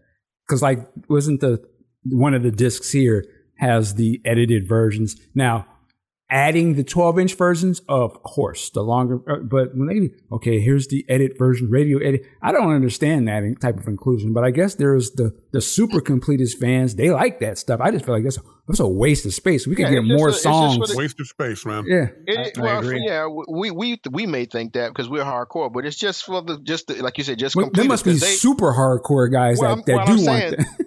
But I'm saying, you know, we don't listen to them. But I mean, hell, they take these same seven inch mixes and then they sold them together together as a separate seven inch singles yeah. box set, right? Yeah. And, and that some completists would just buy just just That's to why have. I, I wish they kept it to that. Quick, yeah, and I wish they kept it to that. I'm saying when they include them in like these type of releases, yeah, it, I wish they would leave it off because it's like, eh, we don't. Yeah, because they did the same thing in the nineteen ninety-nine set too, didn't they? They had like a bunch of the seven inch singles. Same with Purple Rain. Right? They, yeah, yeah, mm-hmm. yeah. It's like, ah. But anyway, I'm nitpicking. Um, we got to finish this up. Uh, next up, Big Tall Wall version one. Quickly, I'm going to give my quick take. One of my favorite songs on this disc or whatever it is. I, I had heard a little bit of this song before, but not this version. This version right here, love this. Oh, my God. Like, dun, dun, dun, dun, dun. Uh, uh, uh, uh, uh. Oh, oh, Prince! This is my Prince right here. I, I cannot get enough of this song. I'm, I'm like playing this over and over. Love it, love it, love it, love it. I don't know much about this song, but I cannot get enough of it. Um, so that's all I'm gonna say about it. I'm gonna go to Day Dropping. Okay, so for the sake of completism and you know seeing the evolution of the song, it's it's a cool inclusion. Um, Listening, this is a, a headphones or good speaker song because you have to be able to differentiate left and right because the bass line on the left channel is nuts on this song. It's fun, um, but I prefer the dark sounding version over this one, uh, considering the lyrics. And it's a song about the idea of controlling somebody, basically. Um, so it, it's it's cool, but I like the other version better. Um, with that, uh, scoring it, it's um, it's barely a seven out of ten, and you know that's being wow. generous. Woo. Man, crazy! I love it though. It's a society. Go ahead, Big Ken. Go ahead. Mike, I, I gotta agree with you, man. Look, this is this is another, to use your nomenclature, this is another headbuster for me. This is another standout of this set that yeah. just its inclusion by itself is worth every penny that I paid for this set. And I, you know, we've as we know, we've said numerous times through nefarious means, you know, I've had access to the, you know, the second version or what, you know, that we now know as the second version for a long time. I love that version, very sparse. I love the, you know, the layered vocals and all that stuff. But you could imagine my surprise. I, I, I, I won't forget it. My wife and I were driving to the grocery store, and I had this on in the car. And then this song comes on, and I'm expecting to hear basically an offshoot of the of the version that I know. And at first, I was like, what the hell is this? I had to go back, my mouth wide open, just blown away, man. And just like Strange Relationship, like I said before, I love the sitars and the tabla sounds that grabbed me right away. You couple it with the horns, that acoustic guitar, it makes a yeah. very, very dent, unique texture, and this and it grooves, man. Especially that last couple of minutes, mm-hmm. he, and he just let that roll. If he he could have let that roll for another five minutes, and I wouldn't have been mad at all. I mean, I actually, I, I just absolutely love this song. And again, it's it's one of those type of Exhibit A songs, and I'm in where I'm listening to it, and I think to myself, who in the hell else could even dream up something like this? And I'm talking about, you know, just any pop star or you know, popular musician who could who could come up with something like this. And it's just it's it's beautiful. Love it. I mean, you know, I'm gonna give it a score. Damn it, it's a twenty out of ten. Okay, Day Dropping. I got love for you. But I'm going, it's a, it's a thirty-five out of ten. Hilarious. It is late. It is late. You ain't eating lunch yet, so. All right, uh, big, uh, big, sexy. Yeah, I love that. Look, let me just say this real quick, guys. Musically, it's it's an outstanding song. That's what gives it the score that it gives it. I just don't think that that that the lyrics match up with it. That's the thing. Trying you know, to explain can, yourself out. No, I, I, I agree. First time. You know, the, the, lyrically, no, big tall wall. Come on, man, that's a little. Uh, that's a little remedial. That's a little beneath him. He could have done a little better lyrically, but musically, straight flame. Love it, but lyrically, yeah, yeah. But that little horn section. And synth section, that's gonna be in my head all day now. Thank you, man. Mike, let's move on, man, because my blood pressure's starting to get up. Get up. So I'm about to go out here and get my lightsaber in a minute. Uh-oh. Okay, uh, this, this was the trigger song. I see. Yeah, no, man. Because dude, come on, man, come on, man. Big tall wall, man. Look here, Trump ain't even got no big tall wall, bruh. Come on now. Okay, let, let, Lord, let, don't let, give him let, any ideas. Yeah, I mean, come on, bruh. All right, go ahead. Next campaign, they, that song come on. Like, oh, oh that, would, that would be bad. Oh, man. Anyway, let's keep it moving. Uh, y'all gonna have to help me with this one. I'm just gonna say a place called Heaven in Reverse. There it is. That's it. I gotta read that out. Uh, we'll start with Day Dropping. Yeah, well, you know, first heard officially in the intro to Dream Factory uh, from the Crystal Ball release. For me, its inclusion is a trip, but it really serves nothing because uh, we really kind of, in, in a way, heard it. It's cool to be able to hear the entire thing without Lisa and Wendy doing their Valley Girl talk over it. Um, it's not really a song. I, I mean, I, it's meant to be heard the way it is. So if you have to reverse it to hear something out of it, then no, that's that's not the the intent. But I, I, I haven't heard it reversed yet. I want to because I, you know, as Big Kid said earlier, it, it, it's pretty cool. So I'm going to check it that way. But as it's I reversed it, I reversed yeah, it. I haven't done it yet. But as presented yeah. here, it's just it's kind of just an oddity song, um, and it isn't really a song, but. Like I said, it's just an odyssey. So like the Crystal Ball seven-inch mix, it has no official score.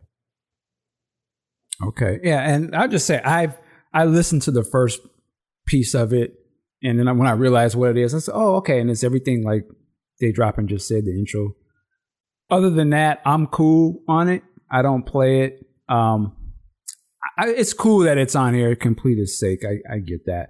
I, again, I'm just to say, I would have, if it was because of time on the disc or whatever, I would have took this off and we would have had the full Crystal Ball. Like, there's a couple of these tracks that could have just could have been off, and I would have did that. But, you know, I get why it's on here. Not not mad at it. I just don't really play it, but it's interesting. I'll say that much.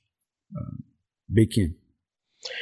Yeah, I mean, it's it's only on here for completeness sake, right? Because you guys are right. I mean, the, what we've heard of it in the past, we only hear a very, very small splice of it that's kind of spliced in between some sections at the beginning of, you know, of Dream Factory or whatever. So we only only hear like a couple seconds.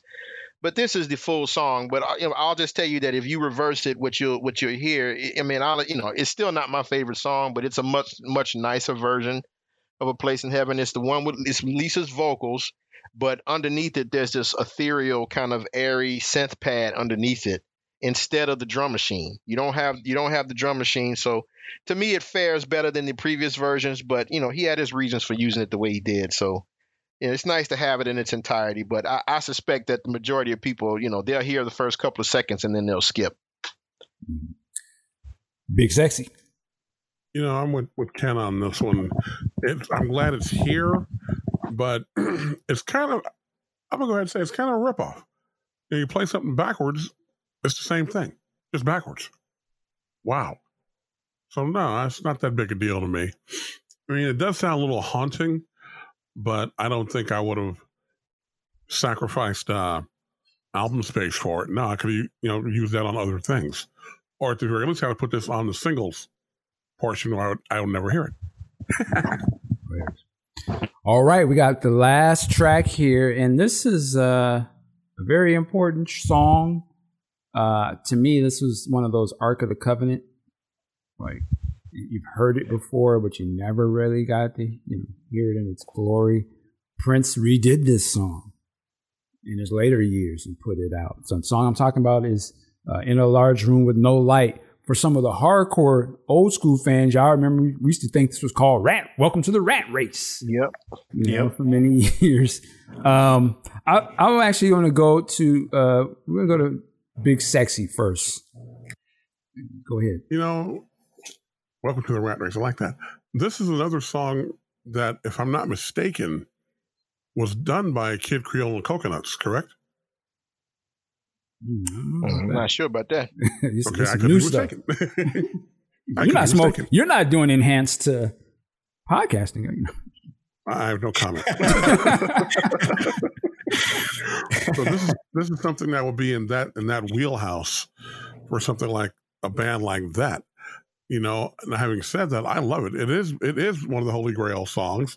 You've heard about it. We've all heard about it for years. And again, through. Uh, you know, means of a questionable nature. I've heard bits and pieces of it, but hearing it completely done and polished up and presented properly, I love it. I love it. This is a great song. I'm not going to start ripping off Ernie's vibe and, you know, grading things, but this is a standout track to me. All right. Day Dropping.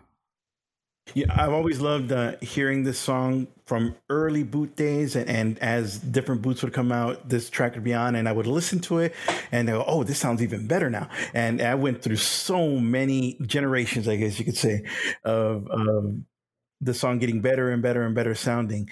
So that it's here now is perfect. This is a, a C D ender of a track, and it's perfect that it's the last track on this particular C D.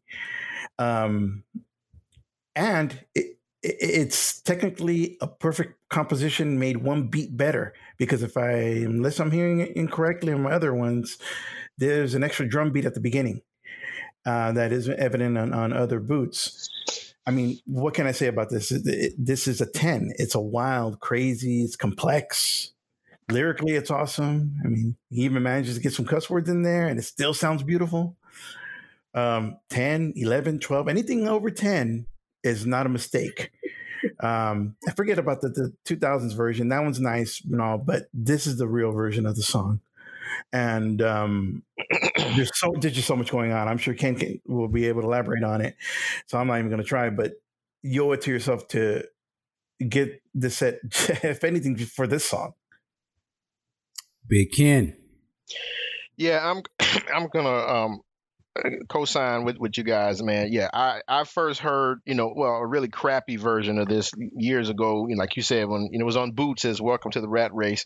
But I remember at that time I, I liked it, but it was so different than anything I had heard from him up to that point. So it kind of took me by surprise. I dug it, but, you know, it had to grow on me over time. But over time, man, it, it I've grown to really love and appreciate this song, especially now in this form, like this particular version and the quality that it's in with the proper volume and the clarity. I mean, you can make out the lyrics. I love this. This it's very, very energetic, man. It has this driving beat, man, that just kind of just goes right at you. I mean, it almost, to my ears, I kind of kind of get a slight, I mean, I don't know if there's, I, I want to say like a Caribbean vibe or something. It's not quite, you know, like that, but it's just, just real, like almost, I feel like I can hear this in the tropics or something when I'm listening mm. to it, but that's, that's contrasted with some really heavy, almost bleak lyrics, you know, which when you really listen to them, they're really relevant right now, right now at this current time with all the shit going on right now. Like just peep the chorus, man. It says, did you ever feel that life was like looking for a penny, large room with no light, a sophisticated mass produced cacophony of no win situations that aren't right? I mean, come on, man. I mean, like that's, those are just some insanely dope lyrics. I mean, and they fit right now, because right now we are as a country, you know, looking for a penny in a large room with no light. I love the co- the coda at the end, you know, that whole end section, the sax solo that's that that fades out, that leads to the fade out is just very well done, very powerful. And it like like Ernie said, I could very well see this closing an album, so it's appropriate that it closes this first disc. This first slice of, of vault tracks, very, very powerful song. Yeah, this is one of my favorite songs by Prince as well. Uh, you know, hearing it back in the days, at the time that it, when I heard it, it, like you said, it was unlike anything by Prince I had ever heard. And it was probably one of the songs, it's one of the first Boots songs I've heard. It was when I realized, like, yo, some of his illest material is unreleased. Like when I was like, I don't understand why this didn't come out. Like I was like, this is fantastic. Like this is so different, but it's so like, it's hard to explain. It's one of those songs, like it just has a feeling to it. And everything about, from the music, the boom, boom, boom, boom, boom, boom, boom, boom, boom, boom, and just the way he's, ah, ah. Just on thinking about it, just as the feeling to this song that I was like, God, Prince and the Revolution, motherfuckers, man! Like, how do they come up? How do they come up with stuff like this? Uh, you know, and just it, the, the lyrics. It seems like it's, it was so it was too important not to to come out. So it was just one of those songs. Like, even though it wasn't the best quality, I always played this. You know what I mean? It was a part of my Prince collection that I would always play this song. Um, and so it was shocking to me years later that he redid this song, and, you know, and it came out and I was like, I can appreciate the newer version, but I was like, man, there's just no comparison. It, you know what I mean? It's like the original is the original. Uh, Eric Leeds, Wendy and Lisa, you know, the, oh, oh, oh, oh, all, all of that, man, just, it's such a timepiece. And so to hear this now in its full-on glory, I'm just so glad that this, you can hear it this way. Uh, this is one of the, the first tracks I wanted to hear too, you know, and play it loud in the headphones and really just dive into it. And it's just, I think this is Sheila E playing the drums. Just fantastic, man. Like such a, when they were on one, they were on one. And this is one of the ones where they just knock it out of the park. And it's, to me, this is like, um, what's that song we mentioned earlier? Um, Power Fantastic. It is such a, it, it's just one of those things you would never imagine. You know what I mean? It's like everything you've heard from them. And then when they come with something like this, this is like, this is that special stuff. Like only Prince could do something like this. You know, it, it this this this song has so many different feels to it. I think Eric Leeds said the day they did this, Prince came to them and said, "Y'all want to do some Broadway type show or something?" And that was the song they recorded. And then they never did nothing else like that. And I'm like, you know what? I could see, you know, to me, this is up there with Power Fantastic. This is also up there in my mind. Like, and I wish they could have included these on here and took some of these other songs off. Uh, you know, uh, Girl of My Dreams, and uh, I Can't Stop This Feeling I Got, and then going into We Could Funk, or like Data Bank. You know, just those, they all sort of in that same hemisphere in my mind. And uh, this is a, yeah, this is a special song to me. And I hope that when other people hear this, they'll be like, man, this is fantastic. This is, this is Prince. Wow. He, he has a wide range. Um, so yeah, love this track. That's the last track on this Volt One. Uh, and man, we've, this has been some time, but as we do, I want to get you guys' final thoughts on Volt One. Let's start with Big Ken. What do you think of this particular collection of songs? I was very pleased uh, overall w- with this this vault v- first disc of the vault. I mean, there there's some gems in there, some stuff in there that I hadn't expected. You know, the Big Tall Walls, you know, the Strange Relationship, you know, the Dorothy Parker, you know, even just alternate versions, whatever. I mean, it's just it's just you know the the the recurring thing that came to mind to me. I got to be honest, guys, when, when when I was going through this this set. And, and you know, the next couple of shows when we go over the other other discs, this is going to be a recurring thing with me, man. But it's, it's just honestly the truth, man. This set is basically an embarrassment of riches, man. Like, I mean, it, I mean, it's, you know, I, I found myself listening to stuff like, and I'll take Big Tall Wall, for example. I found myself listening to songs like that. And the thought that came to mind immediately is that it's almost laughable, man. Like, this is not even a fair. It's not even fair. It's not even a level pe- playing field. When you when you look at the prolific nature of Prince, and I mean, this guy was writing two, three, four, five songs a day, every day, for the last thirty, forty years. I, I mean, Prince was basically a conduit, man.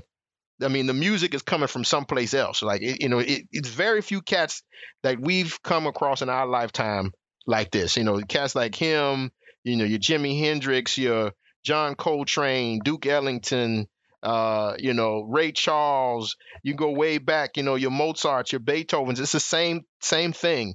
These guys are so talented, man, that the music just flows through them. The record label couldn't even handle Prince during this time, and it's because he he, he wasn't a faucet that you can just turn it off and on. It was always on. And this, just this first disc, we haven't even gotten to the other two discs. That's that's that's straight gems on these on these next discs that we that we got to go over, and it's it's it's insane. So it's just it's just I just thought to myself, I was just very appreciative that I'm around, you know, to to to witness this. I'm not trying to over dramatize it, but I'm just being honest how how I feel. I I feel lucky that I was there at the beginning of his career, and I had the wherewithal and the The, the the foresight to realize that this guy was special, followed his career all the way to the end. And now this set, just like the nineteen ninety-nine set, man, is just further validation of what I always known, man, that ain't nobody messing with this dude, man. You know what I'm saying? I mean, if it's to the point, Mike, where there's certain songs that would come on, and just when I thought I've heard everything and like, okay, nothing that he could do at this point could surprise me, then he'd go Big Tall Wall. You know, from so from beyond the grave, he like, take this with you. You see what I'm saying? Like, it's just it's crazy, man. So this this is this is a great start to just a great section of this set, man. That just gonna get better as we get to the, you know, vaults two and three. It's gonna, it's gonna even get better than this if you can imagine it. All right, Big Sexy. I co-sign everything he said. Uh, it is a wealth, a treasure trove of goodies. uh Vault one of three is just the beginning, and hearing a lot of these things officially released and cleaned up is such a treat. I, I love it, because when, when my box arrived, I played it the one time and then went to H D tracks and got the high resolution download because I don't want to be that guy and have a big thumbprint on the L P and that type of deal because I'm very clumsy. So I got the, the high resolution download and just dive into it and just enjoy it all, you know, all of it, because that's, this is what a box set should be. You know, it should be multiple pieces of art in there and aimed at us because we're going to buy it. And we bought it to the, to the extent of, I think it got to number, what, thirteen on a Hot two hundred, I believe. So it's out there and it's being supported, which is great because there's a lot there. You know, you take the masterpiece that is Sign of the Times and then you build, you know, the foundation to show how we got to that point. You can't go wrong here. And this is something that's going to last a while. And I love it because there's so much, so much depth and variety in it, which is great. Right. Day Dropping. You know, there's nothing like feeling like a child again and um, or going back to your youth. And that's, like I said at the top of the show, that's what this release has done. And we've only scratched the surface. Um, to put it in a little bit of context here, I mean, this C D, this one, Vault One, uh, has eighteen tracks in it. Uh, a lot of times your regular artists in a span of three to five years will release two two releases that each will have maybe nine tracks at most sometimes. Uh, and that includes having many writers, have many producers, uh, many, quote, guest stars on it. And um, this is just basically one guy doing everything here. And he is doing what many um, people nowadays would, would release over the span of five years. This is just overdone. This is one uh, collection of three that doesn't still include everything that he did um, in the course of three years. Um, you think of it like that, it, it's incredible. Even and when you put it in that context, the Crystal Ball seven-inch mix is okay because even that dumbed-down mix is better than so many things that people are bringing out today. Um, it, to me, the, it, like I said, this thing brought me back. It brought me back to being a child, and um, very few things can do that. You know, you strive once you become eighteen to go back to being seventeen, three hundred sixty-four days. That's the goal, is to get back to that. So we work and work and work to that till we can retire and be back and be young again. So when you get these little um, nuggets in between that allow you to be young like this, it, it's it's a prize and it and it's it's a beautiful thing. And this collection has done that. Um, I, I've got nothing but praise for it. And like Big Ken said, the best is yet to come on the on these vaults, uh, on these vault C Ds. This is, is like a, almost funny to think of it, almost like a sampler. Well, yeah, this is like a sampler of what is in total on this whole set. It's so wild. It, it's just, it's over the top and still isn't one hundred percent all the way there, if you can believe that. So, you know, I, I'm glad to be around when this comes out and to be able to take it in and to be able to feel like a kid again. Uh, of somebody who I've seen since the early eighties, who I've been listening to since then. And, and you know, you, you, you still get surprised thirty, forty some years later. I'm still getting surprised by this guy. And I can't ask for anything more of any kind of musician. All right. Yeah, I would say in terms of this set that we just reviewed, um, it, it runs the gamut of different styles of music. Uh, there are some songs on here that I would play for somebody who was not familiar with the Prince. I think it, it accomplishes. If you could pull something on here and say, "Yo, listen to this," and wow, what's what's going on here? Um, so I, as you said, this is just touches the, the you know, we're just at the tip of what we're about to get into, and this is a full meal unto itself. Just this first section, uh, and I love it. And you know, one thing I hope that happens with this is that, again, I just think of years later, some kid or somebody who's into music and they come across this. If they somehow come across this disc by itself or vinyl or something, and they just, let me, let me, I'm just going to play this. There would be things on here. Hopefully there's stuff on here that would pique their interest and blow them like, yo, this is great. And they start listening to this stuff and they go out and seek some of the other stuff. I feel like the music on here is somewhat removed enough from the big hits that these would be like, wow, I didn't even know this is the same guy. Or like, this seems so different from what I thought Prince was supposed to be. Because I just feel like a lot of these tracks are not the stereotypical Prince type stuff that some people may think. And there's a lot of music on this, wide-ranging music on this just first disc alone, right? And that's what I love about it. The musicality of it and the range is fascinating. Um, so we're just diving in. This is the first one we've touched, but yeah, this was this is great. You know, so I'm I'm definitely. Uh, it's I not even a fair fight, man. Yeah, it's this is just yeah. I mean, this is not this is a compilation in a sense. It's a compilation just from a few years of of time. Well, actually, if you if you throw in the first track, it's all the way from seventy-nine, but it definitely shows you the gamut of musical styles, and the dude was good at all of it. So. It was, you didn't, you're not going to fall asleep listening to this. Nope. You know. All right, man. Well, there it is. Uh, Vault one. Hold, hold on. Hold on. Oh, go ahead. I got a kind of a nitpicky question. Yep. Who's got a picture of or the album cover in front of them right now? Uh, the album cover of this particular Vault one? No, the, the entire thing. Of the set? Yeah. Well, I, I can bring it, it up. I have it in front of me. Go ahead. Make your point. Okay, if you look at the cover and you see Prince, obviously, if you look to his right, there's a set of four speakers. In the upper left corner of those speakers, what is that? That's an album cover that's driving me crazy. I've seen it somewhere. I just can't think of what I, where I've seen All right, it. Hold on. Let me let me see if I can zoom no, in here. Well, those are the speakers that were from the uh, Parade era. You but see those? What is that picture, though? Oh, I have no idea. You talking about the woman or the person? Yeah. Oh, I have no idea. This will drive me nuts. No clue. Well, it listen. It's like an album cover, but I can't think of what it was. Ah, I see. Well, well, well, I'm sure our listener in the comments are definitely scholars will jump in and give us that info. Well, we've been here for quite a bit, so we're going to wrap this thing up.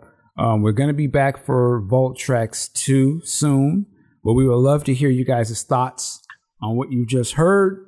Um, again, we are joined here by Big Ken, sir. Thank you. Yep. Day, yep. Day Dropping. Thank you. Big Sexy and Sack. And myself, Yo. Michael Dean. Uh, we want to shout out to, once again, thank you, Brandon, for getting me a copy of this, the physical vinyl. We want to shout out all of our Patreon subscribers and supporters. Thank you so much. Shout out all our YouTube people. Uh, also, we're going to shout out to uh, people who are not here today. Uh, my man, Aunt Pooh, uh, Chloe, uh, Darling Nisi, uh, Tobias, which hopefully you'll hear in the beginning of this, uh, Monique, one of the old school uh, hosts of the show as well. And listen, we got, what, what did my man Prince say? A whole lot of butter or something, muffin ready. I'm just, my brain. Got a lot of butter to go. Yeah, we, we got a lot of butter to go. Yes. Whole lot of muffin. Got, got, got a lot of butter to go. There you go. So we just getting started. So with that said, work it like a job. We'll see you next time. Peace. All right. Woo.